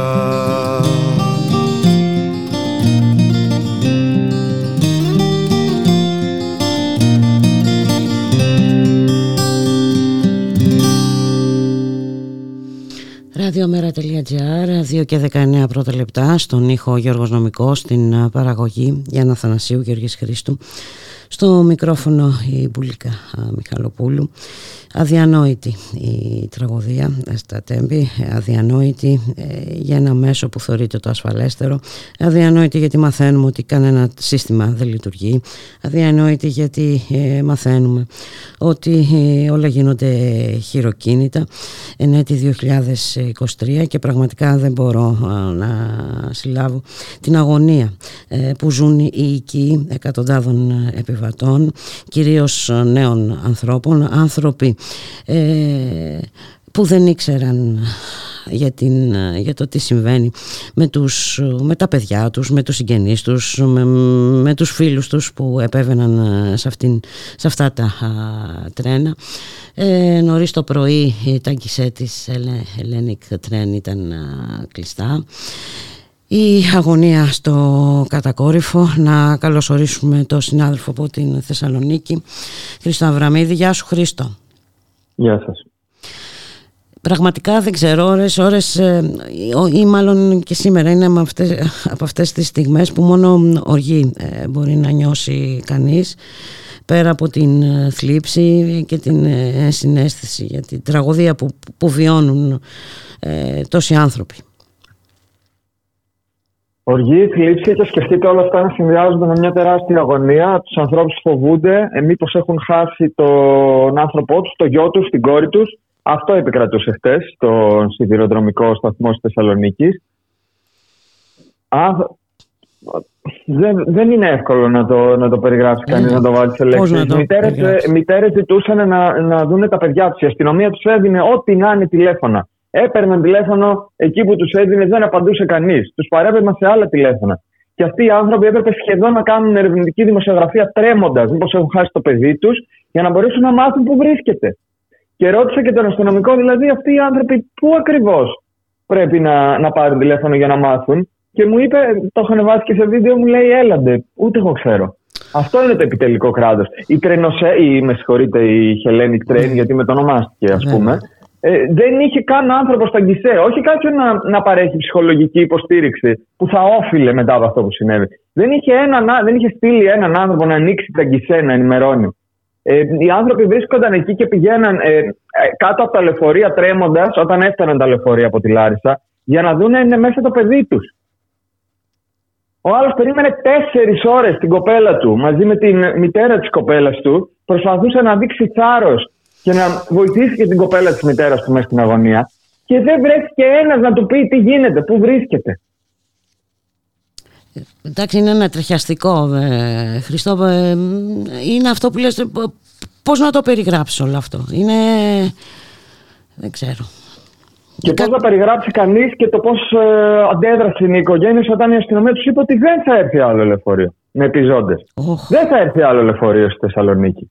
Και δεν γνωρίζουν και να τους πούνε κάτι παραπάνω. Και αυτοί οι άνθρωποι επιβιβάστηκαν κατευθείαν στο πρώτο γιο ταχύ που βρήκαν, φίλους, συγγενείς δικό τους, και έτρεξαν μέχρι τη Λάρισα για να, για να ψάξουν ε, με, με απεκνωσμένο τρόπο τα παιδιά τους. Χωρίς να ξέρουν όλα... αν είναι ζωντανοί, αν είναι τραυματισμένοι, αν είναι στο νοσοκομείο, αν, αν, αν. αν. Χωρίς να ξέρουν, χωρίς να απαντάει κανείς, και όλα αυτά φαντάζομαι ότι γίνονται ακόμα χειρότερα στην καρδιά και στο μυαλό αυτών των ανθρώπων, βλέποντας το, τις πραγματικές ευθύνες και βλέποντας και αυτά τα κροκοδίλια δάκρυα. Δηλαδή, βγαίνει ο υπουργός, λέει: αν αναζητήσεις τις ευθύνες, τώρα βεβηλώνουμε τους νεκρούς. Ναι, αλλά όταν αναζητάς τις ευθύνες και λες ότι φταίει η ατομική ευθύνη του σταθμάρχη, δεν βλέπουμε να βεβηλώνεις και πολύ τους νεκρούς. Δεν βλέπουμε να σε πειράζει αυτό, ας πούμε. Εννοεί προφανώς να αναζητήσουμε τις δικές του ευθύνες. Ο Καραμαλής, ο υπουργός, όπως και οι προηγούμενοι υπουργοί που συντέλεσαν στην ιδιωτικοποίηση, τη σαλαμοποίηση του ΟΣΕ και την πλήρη υποβάθμιση. Γιατί το δεκαεπτά είχε ξαναγίνει ένα δυστύχημα με τρεις νεκρούς στο Άδενδρο. Τότε δεν λειτουργούσε η φωτοσήμανση και η τηλεδιοίκηση. Τότε είχα κάνει μια έρευνα και μου είχε δηλώσει ο Γενιδουνιάς, πρόεδρος των α, μηχανοδηγών, ότι δεν λειτουργούν όλα αυτά και είναι πάρα πολύ δύσκολο και δουλεύουν όλα χειροκίνητα και δεν υπάρχει ένας τρόπος αποτροπής του ανθρώπινου λάθους, το οποίο προφανώς μπορεί οποιαδήποτε στιγμή να συμβεί. Έξι χρόνια μετά έχουμε δεκαπλάσιους νεκρούς. Ο Γενιδούνιας ξαναβγαίνει σε μέσα μαζικής ενημέρωσης και λέει ότι δεν λειτουργούν τα ίδια συστήματα. Ναι. Και αυτοί, όπως πολύ σωστά είπες, κροκοδίλια δάκρυα, και μας καλούν να μην, εντάξει, θα μας χαρακτηρίζοντάς μας και λαϊκιστές πολλές φορές, έτσι, ότι εμείς βεβαιώνουμε τη μνήμη των θυμάτων κτλ. Είναι ε, βαθύτατα υποκριτικό, ε, είναι ε, απίστευτα ε, εξοργιστικό, Χρήστο.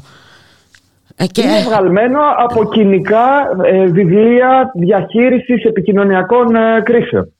Είναι τόσο κοινικό. Αλλά όπως είπε και ο, ο γονι... και πήγε ο Πλεύρης εδώ, πήγε ο Μητσοτάκης εκεί ε, να βοηθήσουν ε, υποτίθεται, αλλά όπως είπε και ο γονιός ενός πιθανότατα από τα θύματα, αυτοί θα φέρουν πίσω τα παιδιά μας. Ε, δεν δεν λειτουργούσαν με φανάρια.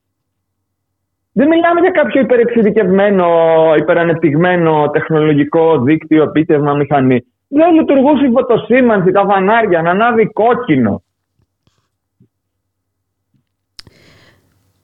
Απίστευτο.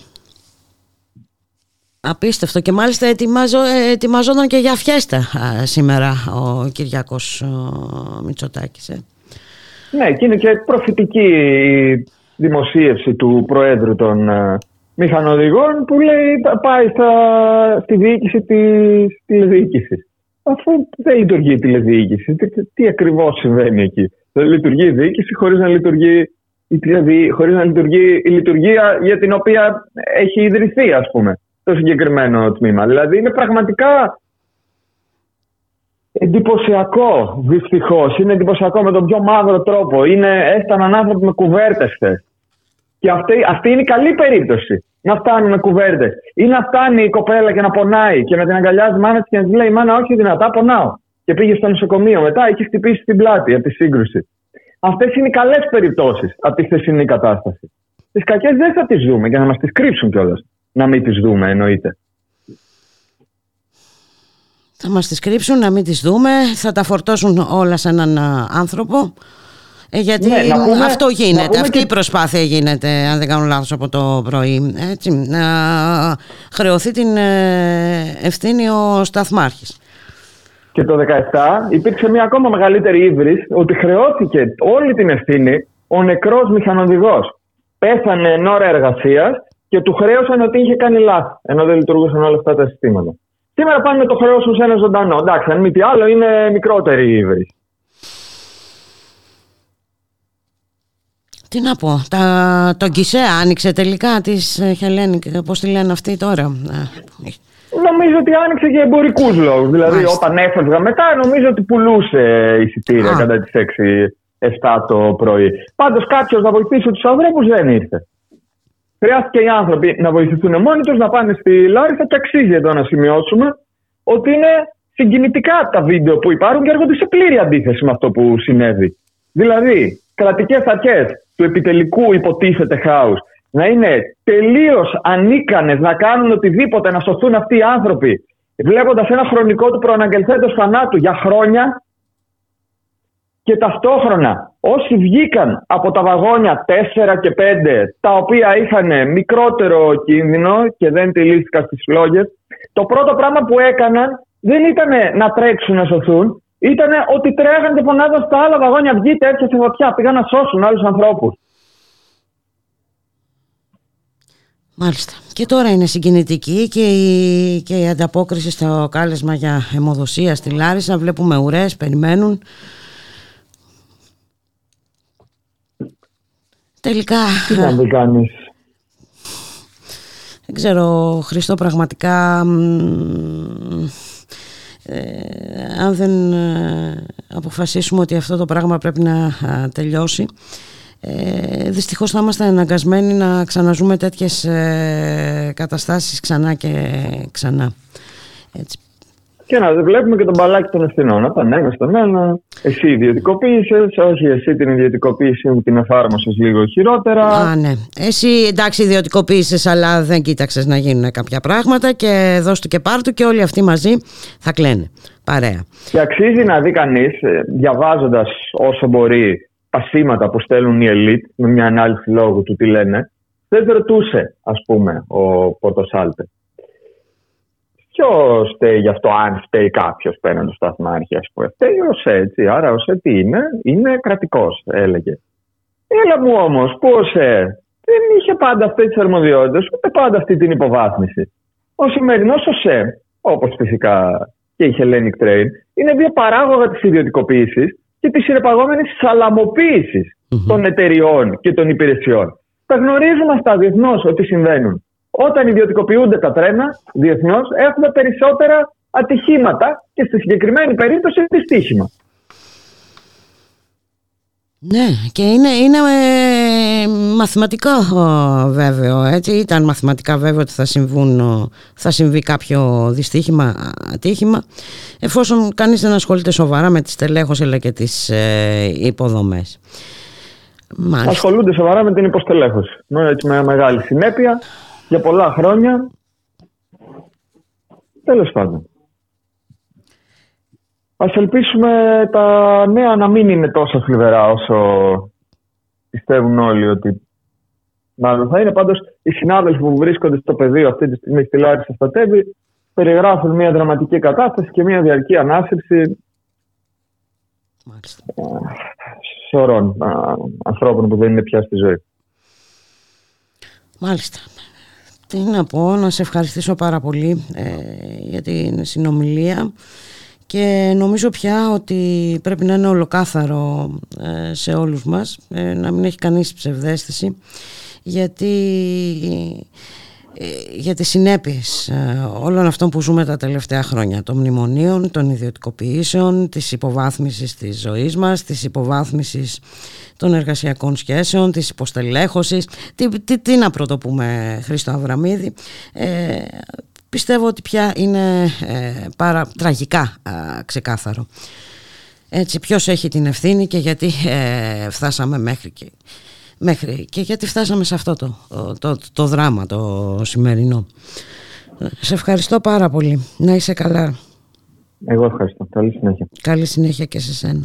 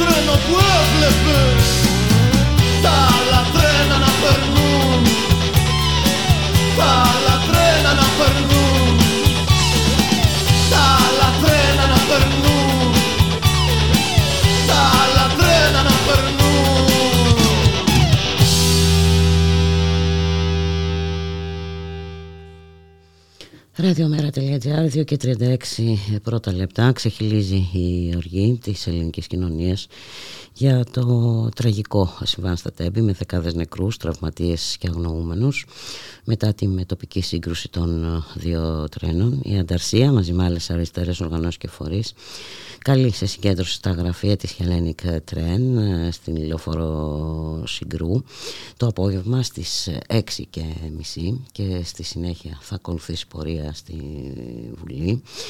Ε, το μέτωπο της εξωκοινοβουλευτικής αριστεράς τονίζει ότι οι ιδιωτικοποιήσεις και η εγκληματική πολιτική της κυβέρνησης ε, σκοτώνουν. Συγκέντρωση διαμαρτυρίας θα πραγματοποιηθεί επίσης στην Θεσσαλονίκη, έξω από τον σιδηροδρομικό ε, σταθμό της ε, Τρενοσέ στις έξι και μισή. Εν τω μεταξύ ήδη άρχισε να λειτουργεί το πλυντήριο. Ε, το πλυντήριο ε, που ε, έχει βρει τον υπέτειο, ευθύνη του σταθμάρχη Λάρισας, ε, τονίζουν πολλά μέσα. Ο σταθμάρχης έχει συλληφθεί, η ευθύνη προσπαθούν να αποδοθεί στον εργαζόμενο και όχι ε, στην εγκληματική ιδιωτικοποίηση και ότι αυτή ε, συνεπάγεται. Όπως βέβαια η ευθύνη ε, για τους θανάτους από COVID βάραιναν τους νοσοκομιακούς γιατρούς και δεν ήταν αποτέλεσμα ε, της διάλυσης του ΕΣΥ. Για άλλη μια φορά ε, στείνεται το αφήγημα της ατομικής ε, ευθύνης και ε, η απόδοση της ε, τραγωδίας σε ανθρώπινο λάθος. Ε, ακούσαμε νωρίτερα ε, τις δηλώσεις ε, που έκανε ο κύριος Γενιδούνιας, ο πρόεδρος των μηχανοδηγών ΟΣΕ, που μας ε, μίλησε για παντελή ανυπαρξία ε, συστημάτων ασφαλείας. Χειροκίνητα όλα, όπως ε, μας είπε. Τώρα θα ακούσουμε ε, και τη δηλώση στην τηλεόραση του Όπεν, ο κύριος Γιάννης Ντίτσας, πρόεδρος της Πανελλήνιας Ομοσπονδίας Σιδηροδρομικών. Λοιπόν, έχουμε στην, στην γραμμή τον κύριο Ντίτσα, Γιάννη Ντίτσα, πρόεδρο της Ομοσπονδίας Σιδηροδρομικών. Καλημέρα κύριε είναι, Ντίτσα. Είναι ο κύριος Ντίτσας που μας έλεγε νωρίτερα για την ε, έλλειψη των συστημάτων ασφαλείας. Ναι. Ε? Ελάτε κύριε Ντίτσα. Πού βρισκόμαστε? Κύριε Στάθη, κύριε Καμπουράκη. Ναι, ναι, ναι, ναι, ναι. Καλημέρα σας. Καλημέρα. Ε, ε, Πού βρισκόμαστε? Ακριβώς ε, ό,τι βλέπετε και ενημερωνόσαστε, τα ίδια είμαστε κι εμείς. Η ενημέρωση που έχω από τις αρμόδιες υπηρεσίες του, του ΟΣΕ και της Hellenic Train είναι και η ενημέρωση που έγινε από το πυροσβεστικό σώμα και την αστυνομία είναι αυτά που γνωρίζετε και γνωρίζει όλος ο κόσμος. Να ρωτήσω Μακάρι... κύριε Ντίτσα, πόση, ώρα, πόση ώρα μπορεί, πόσα λεπτά μπορεί να κινούνταν στην ίδια γραμμή τα τρένα? δέκα δώδεκα λεπτά, κάπου εκεί είναι, περίπου. Είναι το... παράνοια το... αυτό, έτσι. Συγγνώμη τώρα που μιλάω έτσι. Μπορούν δώδεκα λεπτά να κινούνται στην ίδια γραμμή δύο τρένα, να πηγαίνουν στον όλεθρο και την καταστροφή και να υπάρχει ένα σύστημα να αποδεχθεί αυτό το πράγμα. Ε, δυστυχώς, δυστυχώς, δυστυχώς. Δηλαδή, κύριε Ντίτσα... Γι' αυτό είπα, γι' αυτό ναι. είπα και πριν στον κύριο Νιφλή ότι είναι... το μεγαλύτερο τραγικό δυστύχημα σιδηροδρομικό που έχει γίνει στην Ελλάδα. Ναι. Έτσι, αυτό σας Κύριε Ντίτσα, ο Μάνος ο Νιφλής ναι. είμαι, να σας ρωτήσω και εγώ το εξής τώρα ναι, ε, πάλι, ναι. γιατί έχει τη σημασία του αυτό. Ε, αυτό τώρα που ρωτάει ο, ο Παναγιώτης, ότι δηλαδή δέκα δώδεκα λεπτά είναι στην ίδια γραμμή, υπάρχει ε, η ηλεκτρονική καταγραφή, αυτό που λέμε τζι πι ες, όταν ναι, κινείται ναι. στο κινητό μας, εμείς έχουμε ένα χάρτη και βλέπουμε που κινείται. Υπάρχει ναι. ένα τέτοιο σύστημα καταγραφής που βλέπει κάποιος την κίνηση των τρένων ή όχι? τζι πι ες δεν υπάρχει η καταγραφή, υπάρχει το, η καταγραφή που, έγινε, που έχουν στο σταθμό της Λάρισσας για το συμβάν που έγινε. Ναι. Ε, ό,τι οδηγία δόθηκε από το σταθμάρχη υπηρεσίας στο προσωπικό, στους συγχωρεμένους συναδέλφους μας, της ναι. επιβατικής αμαξιστοιχίας, ναι. αυτά είναι καταγεγραμμένα, καταγράφονται. Να ρωτήσω ναι, κάτι, ξέρετε, εμείς δεν θα κάνουμε ανάκριση. Όχι, όχι, όχι, ξέρεις γιατί το ρωτώ, συγγνώμη. Ναι. Αλλά δεν είπα για ανάκριση, δεν μας είπα για ανάκριση. Ξέρεις πραγματικότητα είναι. Εδώ αυτό που περιγράφει... Μακριά από μένα και από εσάς. Αυτό που περιγράφει τώρα ο Ντίτσας είναι τραγικό, πρόσεξε τώρα. Γιατί λέει ότι μόνο το σταθμαρχείο βλέπει την κίνηση, στο υπόλοιπο, στην διάμεση διαδρομή, κανείς δεν βλέπει δύο τελείες να κινούνται πάνω στο χάρτη. Ρε παιδί μου, και το σταθμαρχείο, και το σταθμαρχείο, δεν το βλέπει δώδεκα λεπτά. δώδεκα λεπτά. Μπορεί να το σταματήσει. Καταρχήν πες ότι κάποιος αν... το βλέπει. Έχει, ε? Αν, αν από το σταθμαρχείο ε, το έβλεπε, το, το μόνο σίγουρο είναι ότι θα το σταματούσε, έτσι. Ή αν είχε καταλάβει ότι είχε φύγει σε λάθος γραμμή αντί της κανονικής που έπρεπε να πάει, πάλι θα το είχε σταματήσει. Αυτό σας λέω. Κύριε Ντίτσα, να καταλα... καταρχήν λοιπόν έχουμε αποκρισταλώσει ότι δώδεκα λεπτά κάποιος δεν είδε ότι δύο τρένα κινούνται στην ίδια γραμμή. Είδε το κατάλαβε. Τώρα είναι αυτό. Μπράβο. Τώρα είναι αυτό. Το δεύτερο κομμάτι είναι με το, εξ... με το εξής, δική μου απορία τώρα, γιατί δεν ξέρω κιόλας. Το τρένο μέσα δεν πρέπει να έχει ένα σύστημα που να είναι ο χάρτης των γραμμών, να φαίνεται ποιος κινείται πού. Αυτό λέω, ρε παιδί μου. Στο, σύστημα, στο τρένο να έχει σύστημα για το που κυκλοφορεί στη γραμμή, όχι, δεν υπάρχει αυτό. Όχι, δεν θα έπρεπε να υπάρχει ένα σύστημα να φαίνονται οι γραμμές, να καταλαβαίνει και αυτός ο άνθρωπος που κινείται, και γιατί αυτός είναι τυφλός ο μηχανοδηγός. Να το δούμε από την αρχή. Ο σταθμάρχης είναι ο Ντίτσα σταθμάρχης. Κύριε Ντίτσα, είστε στο σταθμαρχείο. Ναι, εσείς ναι, μπροστά ναι. σας τι βλέπετε? Βλέπετε ένα χάρτη και ε, ε, τα, τα οχήματα κινούνται, ή απλώς ξέρετε που βρίσκονται πάνω κάτω με το ασύρμά του? Ένας σταθμάρχης τι βλέπει? Ο, ο σταθμάρχης της Λάρισας, ναι. επειδή δεν έχουν τελειώσει τα συστήματα τα οποία πρέπει να έχουν τελειώσει, σας είπα εδώ και αρκετά χρόνια, έτσι. Δεν το βλέπεις. Βλέ... Αυτή είναι η ουσία, ότι δεν λειτουργούσαν τα συστήματα, όσες προσπάθειες και να γίνουν. Αυτό ε, λέει η πραγματικότητα. Αυτό λέει η πραγματικότητα. Την ίδια ώρα ε, συνεχίζεται το δράμα των ε, προσφύγων, α, αμύωτη και εκεί η ένταση. Δύο νεκροί, ένας αγνοούμενος και είκοσι τέσσερις διασωθέντες είναι ο απολογισμός του ναυαγίου σήμερα το πρωί στην ε, θαλάσσια περιοχή του Αγίου Φωκά, ανατολικά της ε, ΚΟ. Όταν ανατράπηκε ταχύπλο, στο οποίο επέβαιναν πιθανότατα, δεν ξέρουμε ακριβώς, είκοσι επτά πρόσφυγες, σε εξέλιξη έρευνες για τον εντοπισμό αγνοωμένων, και στους εξήντα πέντε έφτασαν οι νεκροί του ναυαγίου, του ξύλινου σκάφους που μετέφερε μετανάστες και συνετρίβει στα βράχια τα ξημερώματα της Κυριακής στις νότιες ακτές της Ιταλίας. Ανάμεσά τους πέντε παιδιά.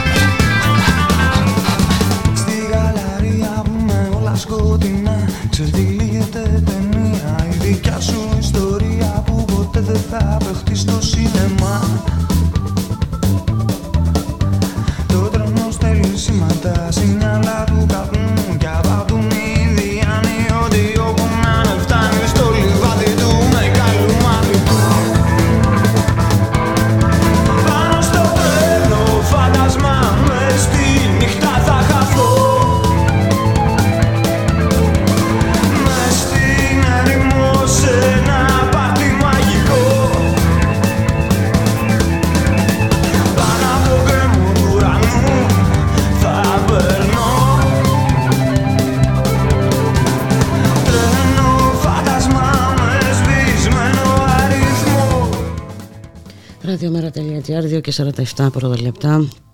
Στον ήχο Γιώργος Νομικός, στην παραγωγή Γιάννα Θανασίου, Γιώργης Χρήστου, στο μικρόφωνο η Μπούλκα Μιχαλοπούλου. Πολλές κινητοποιήσεις στο τελευταίο διάστημα έχουν καταφέρει να αποτρέψουν πληστηριασμούς. Όλοι πλέον γνωρίζουμε για την απόφαση του Αρείου Πάγου που αφήνει στο έλεος των φανς επτακόσιες χιλιάδες δανειολήπτες, επτακόσιες χιλιάδες νοικοκυριά. Σήμερα είχαμε και μια δίκη κατά των, των αγωνιστών κατά των πληστηριασμών το περασμένο διάστημα. Η δίκη αυτή, από ό,τι γνωρίζουμε, αναβλήθηκε. Να καλωσορίσουμε την κυρία Μαριάννα Τσίχλη, Περιφερειακή Σύμβουλο, Γραμματέα της ΛΑΕ, Ανυπότακτη Αριστερά. Καλώς σας μεσημέρι, κυρία Τσίχλη.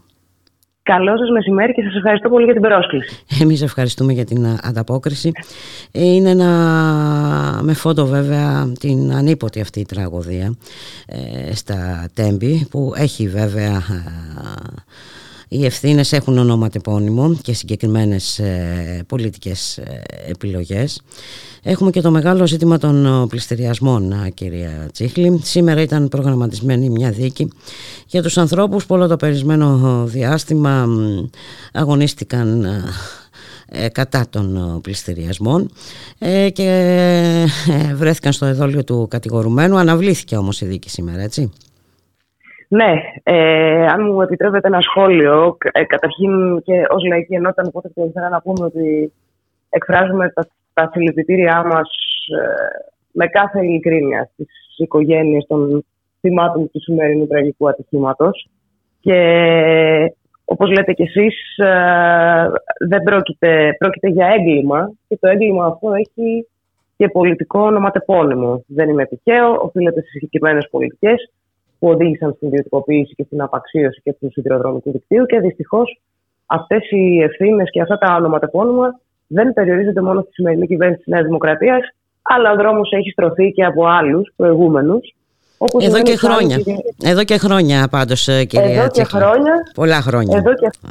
Εδώ και χρόνια, πολλά χρόνια. Και με επιτάχυνση, βεβαίως.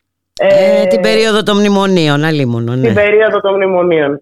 Ε, Το ίδιο πράγμα ισχύει και για τους πληστηριασμούς ε, και για τις εξώσεις και για τις διώξεις βεβαίως των ε, ανθρώπων, μεταξύ αυτών πολύ συντροφικές διώξεις ε, και δικοί μας άνθρωποι και βεβαίως άνθρωποι ευρύτερα από, το, από τις δυνάμεις του κινήματος απέναντι στους πληστηριασμούς και τις πολιτικές δυνάμεις της αριστεράς. Ε, η σημερινή δίκη αναβλήθηκε ε, για τον Ιούνιο. Αλλά το πολιτικό ζήτημα παραμένει το ίδιο. Ε, και το πολιτικό ζήτημα... Και γίνεται και ακόμη επιτακτικότερο, κυρία Τσίχλη, με βάση τα νέα, τα νέα δεδομένα που έχουμε μπροστά μας, έτσι.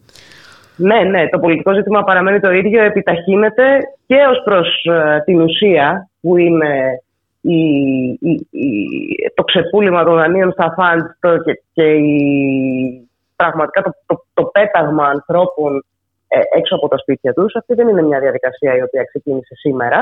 Επιταχύνθηκε βεβαίως ε, κάτι επί της κυβέρνησης Μητσοτάκη. Ξυλώθηκε κάθε πλαίσιο προστασίας ε, και θεσμικό ε, πλαίσιο σε ό,τι αφορά τη δυνατότητα των οικοκυριών να προστατεύσουν τις κατοικίες τους.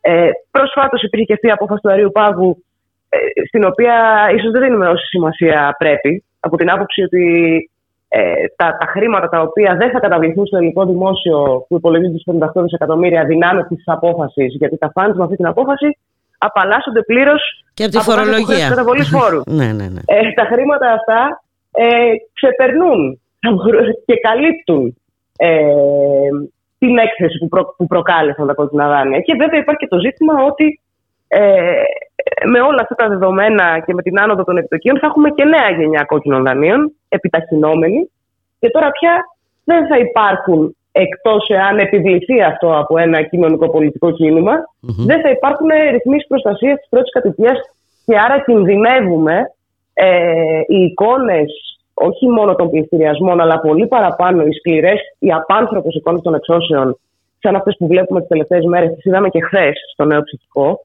Οι εικόνες αυτές που είναι πραγματικά απάνθρωπες ε, να γίνουν καθημερινότητα. Και αυτό είναι κάτι που ε, όλες, ε, όλες οι δυνάμεις της αριστεράς, όλες οι δυνάμεις που έχουν όποιο προοδευτικό λόγο, όλες οι δυνάμεις οι οποίες δεν δεσμεύονται τα μνημονιακά μέτρα και όλες οι κινηματικές δυνάμεις πρώτα απ' όλα είναι κάτι που πρέπει να το αντιμετωπίσουμε μαζί, mm-hmm. ε, γιατί μόνο με αυτόν τον τρόπο, ε, κατά τη δική μου την άποψη, μπορεί να υπάρξει, ε, να σταματήσει αυτή η διαδικασία μέσα, μέσα από πολιτική πίεση mm-hmm. και πολιτικά μέσα.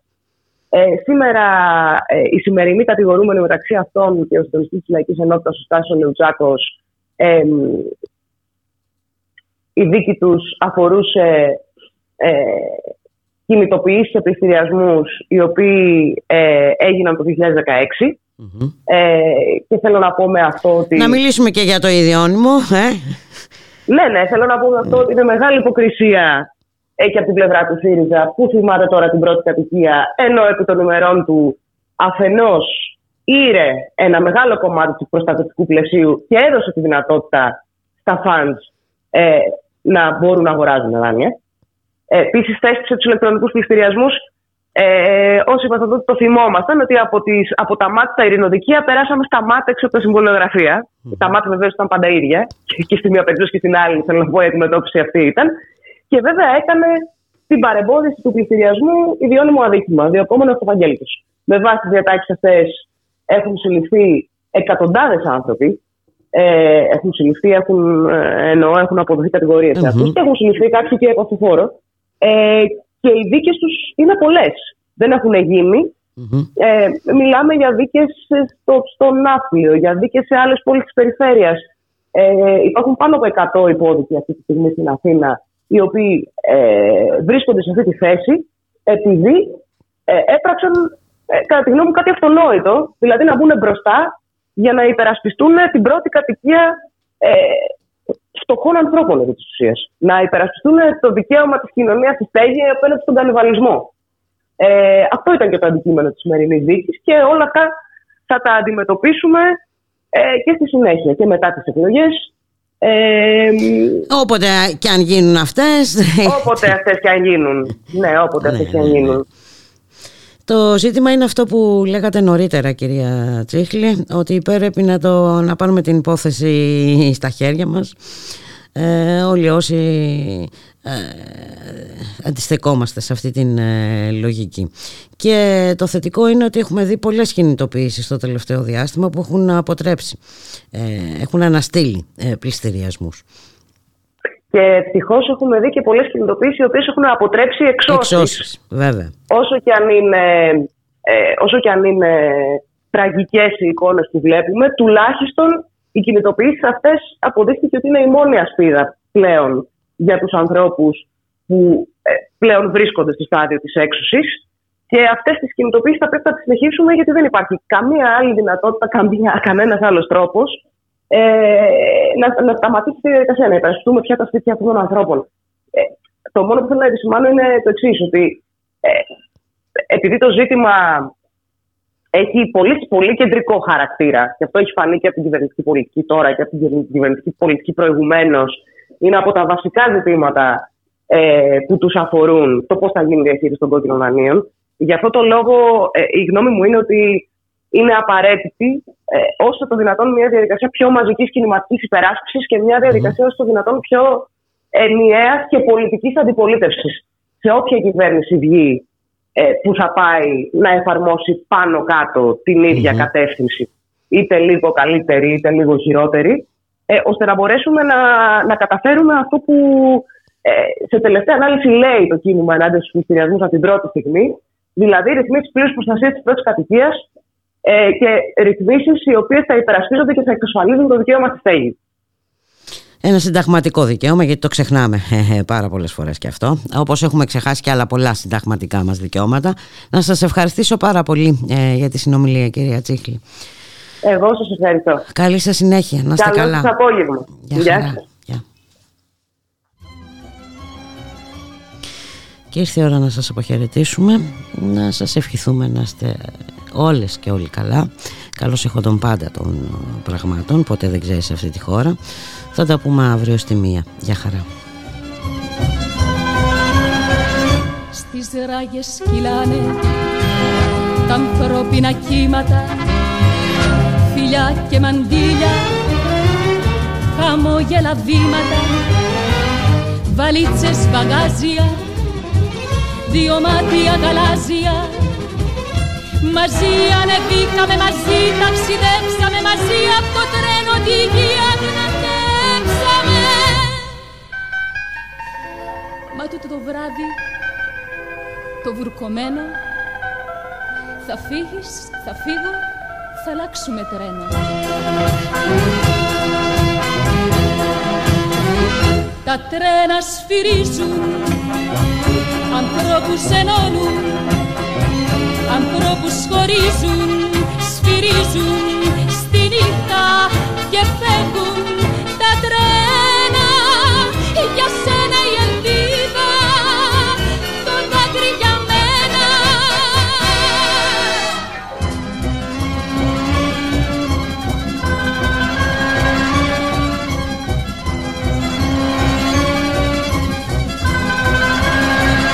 Μια νύχτα στη νύχτα το τρένο το χάσαμε, του πόνου το τούνελ μονάχοι περάσαμε. Στις ράγες κυλάνε, καρδίες που πονάνε. Κυλάνε, κυλάνε τα ανθρώπινα κύματα, φιλιά και μαντήλια, χαμόγελα βήματα. Κι εγώ στο σταθμό μας το λυπημένο, το τρένο πεχάθη να'ρθεί περιμένω. Τα τρένα σφυρίζουν, ανθρώπους ενώνουν, ανθρώπους χωρίζουν, σφυρίζουν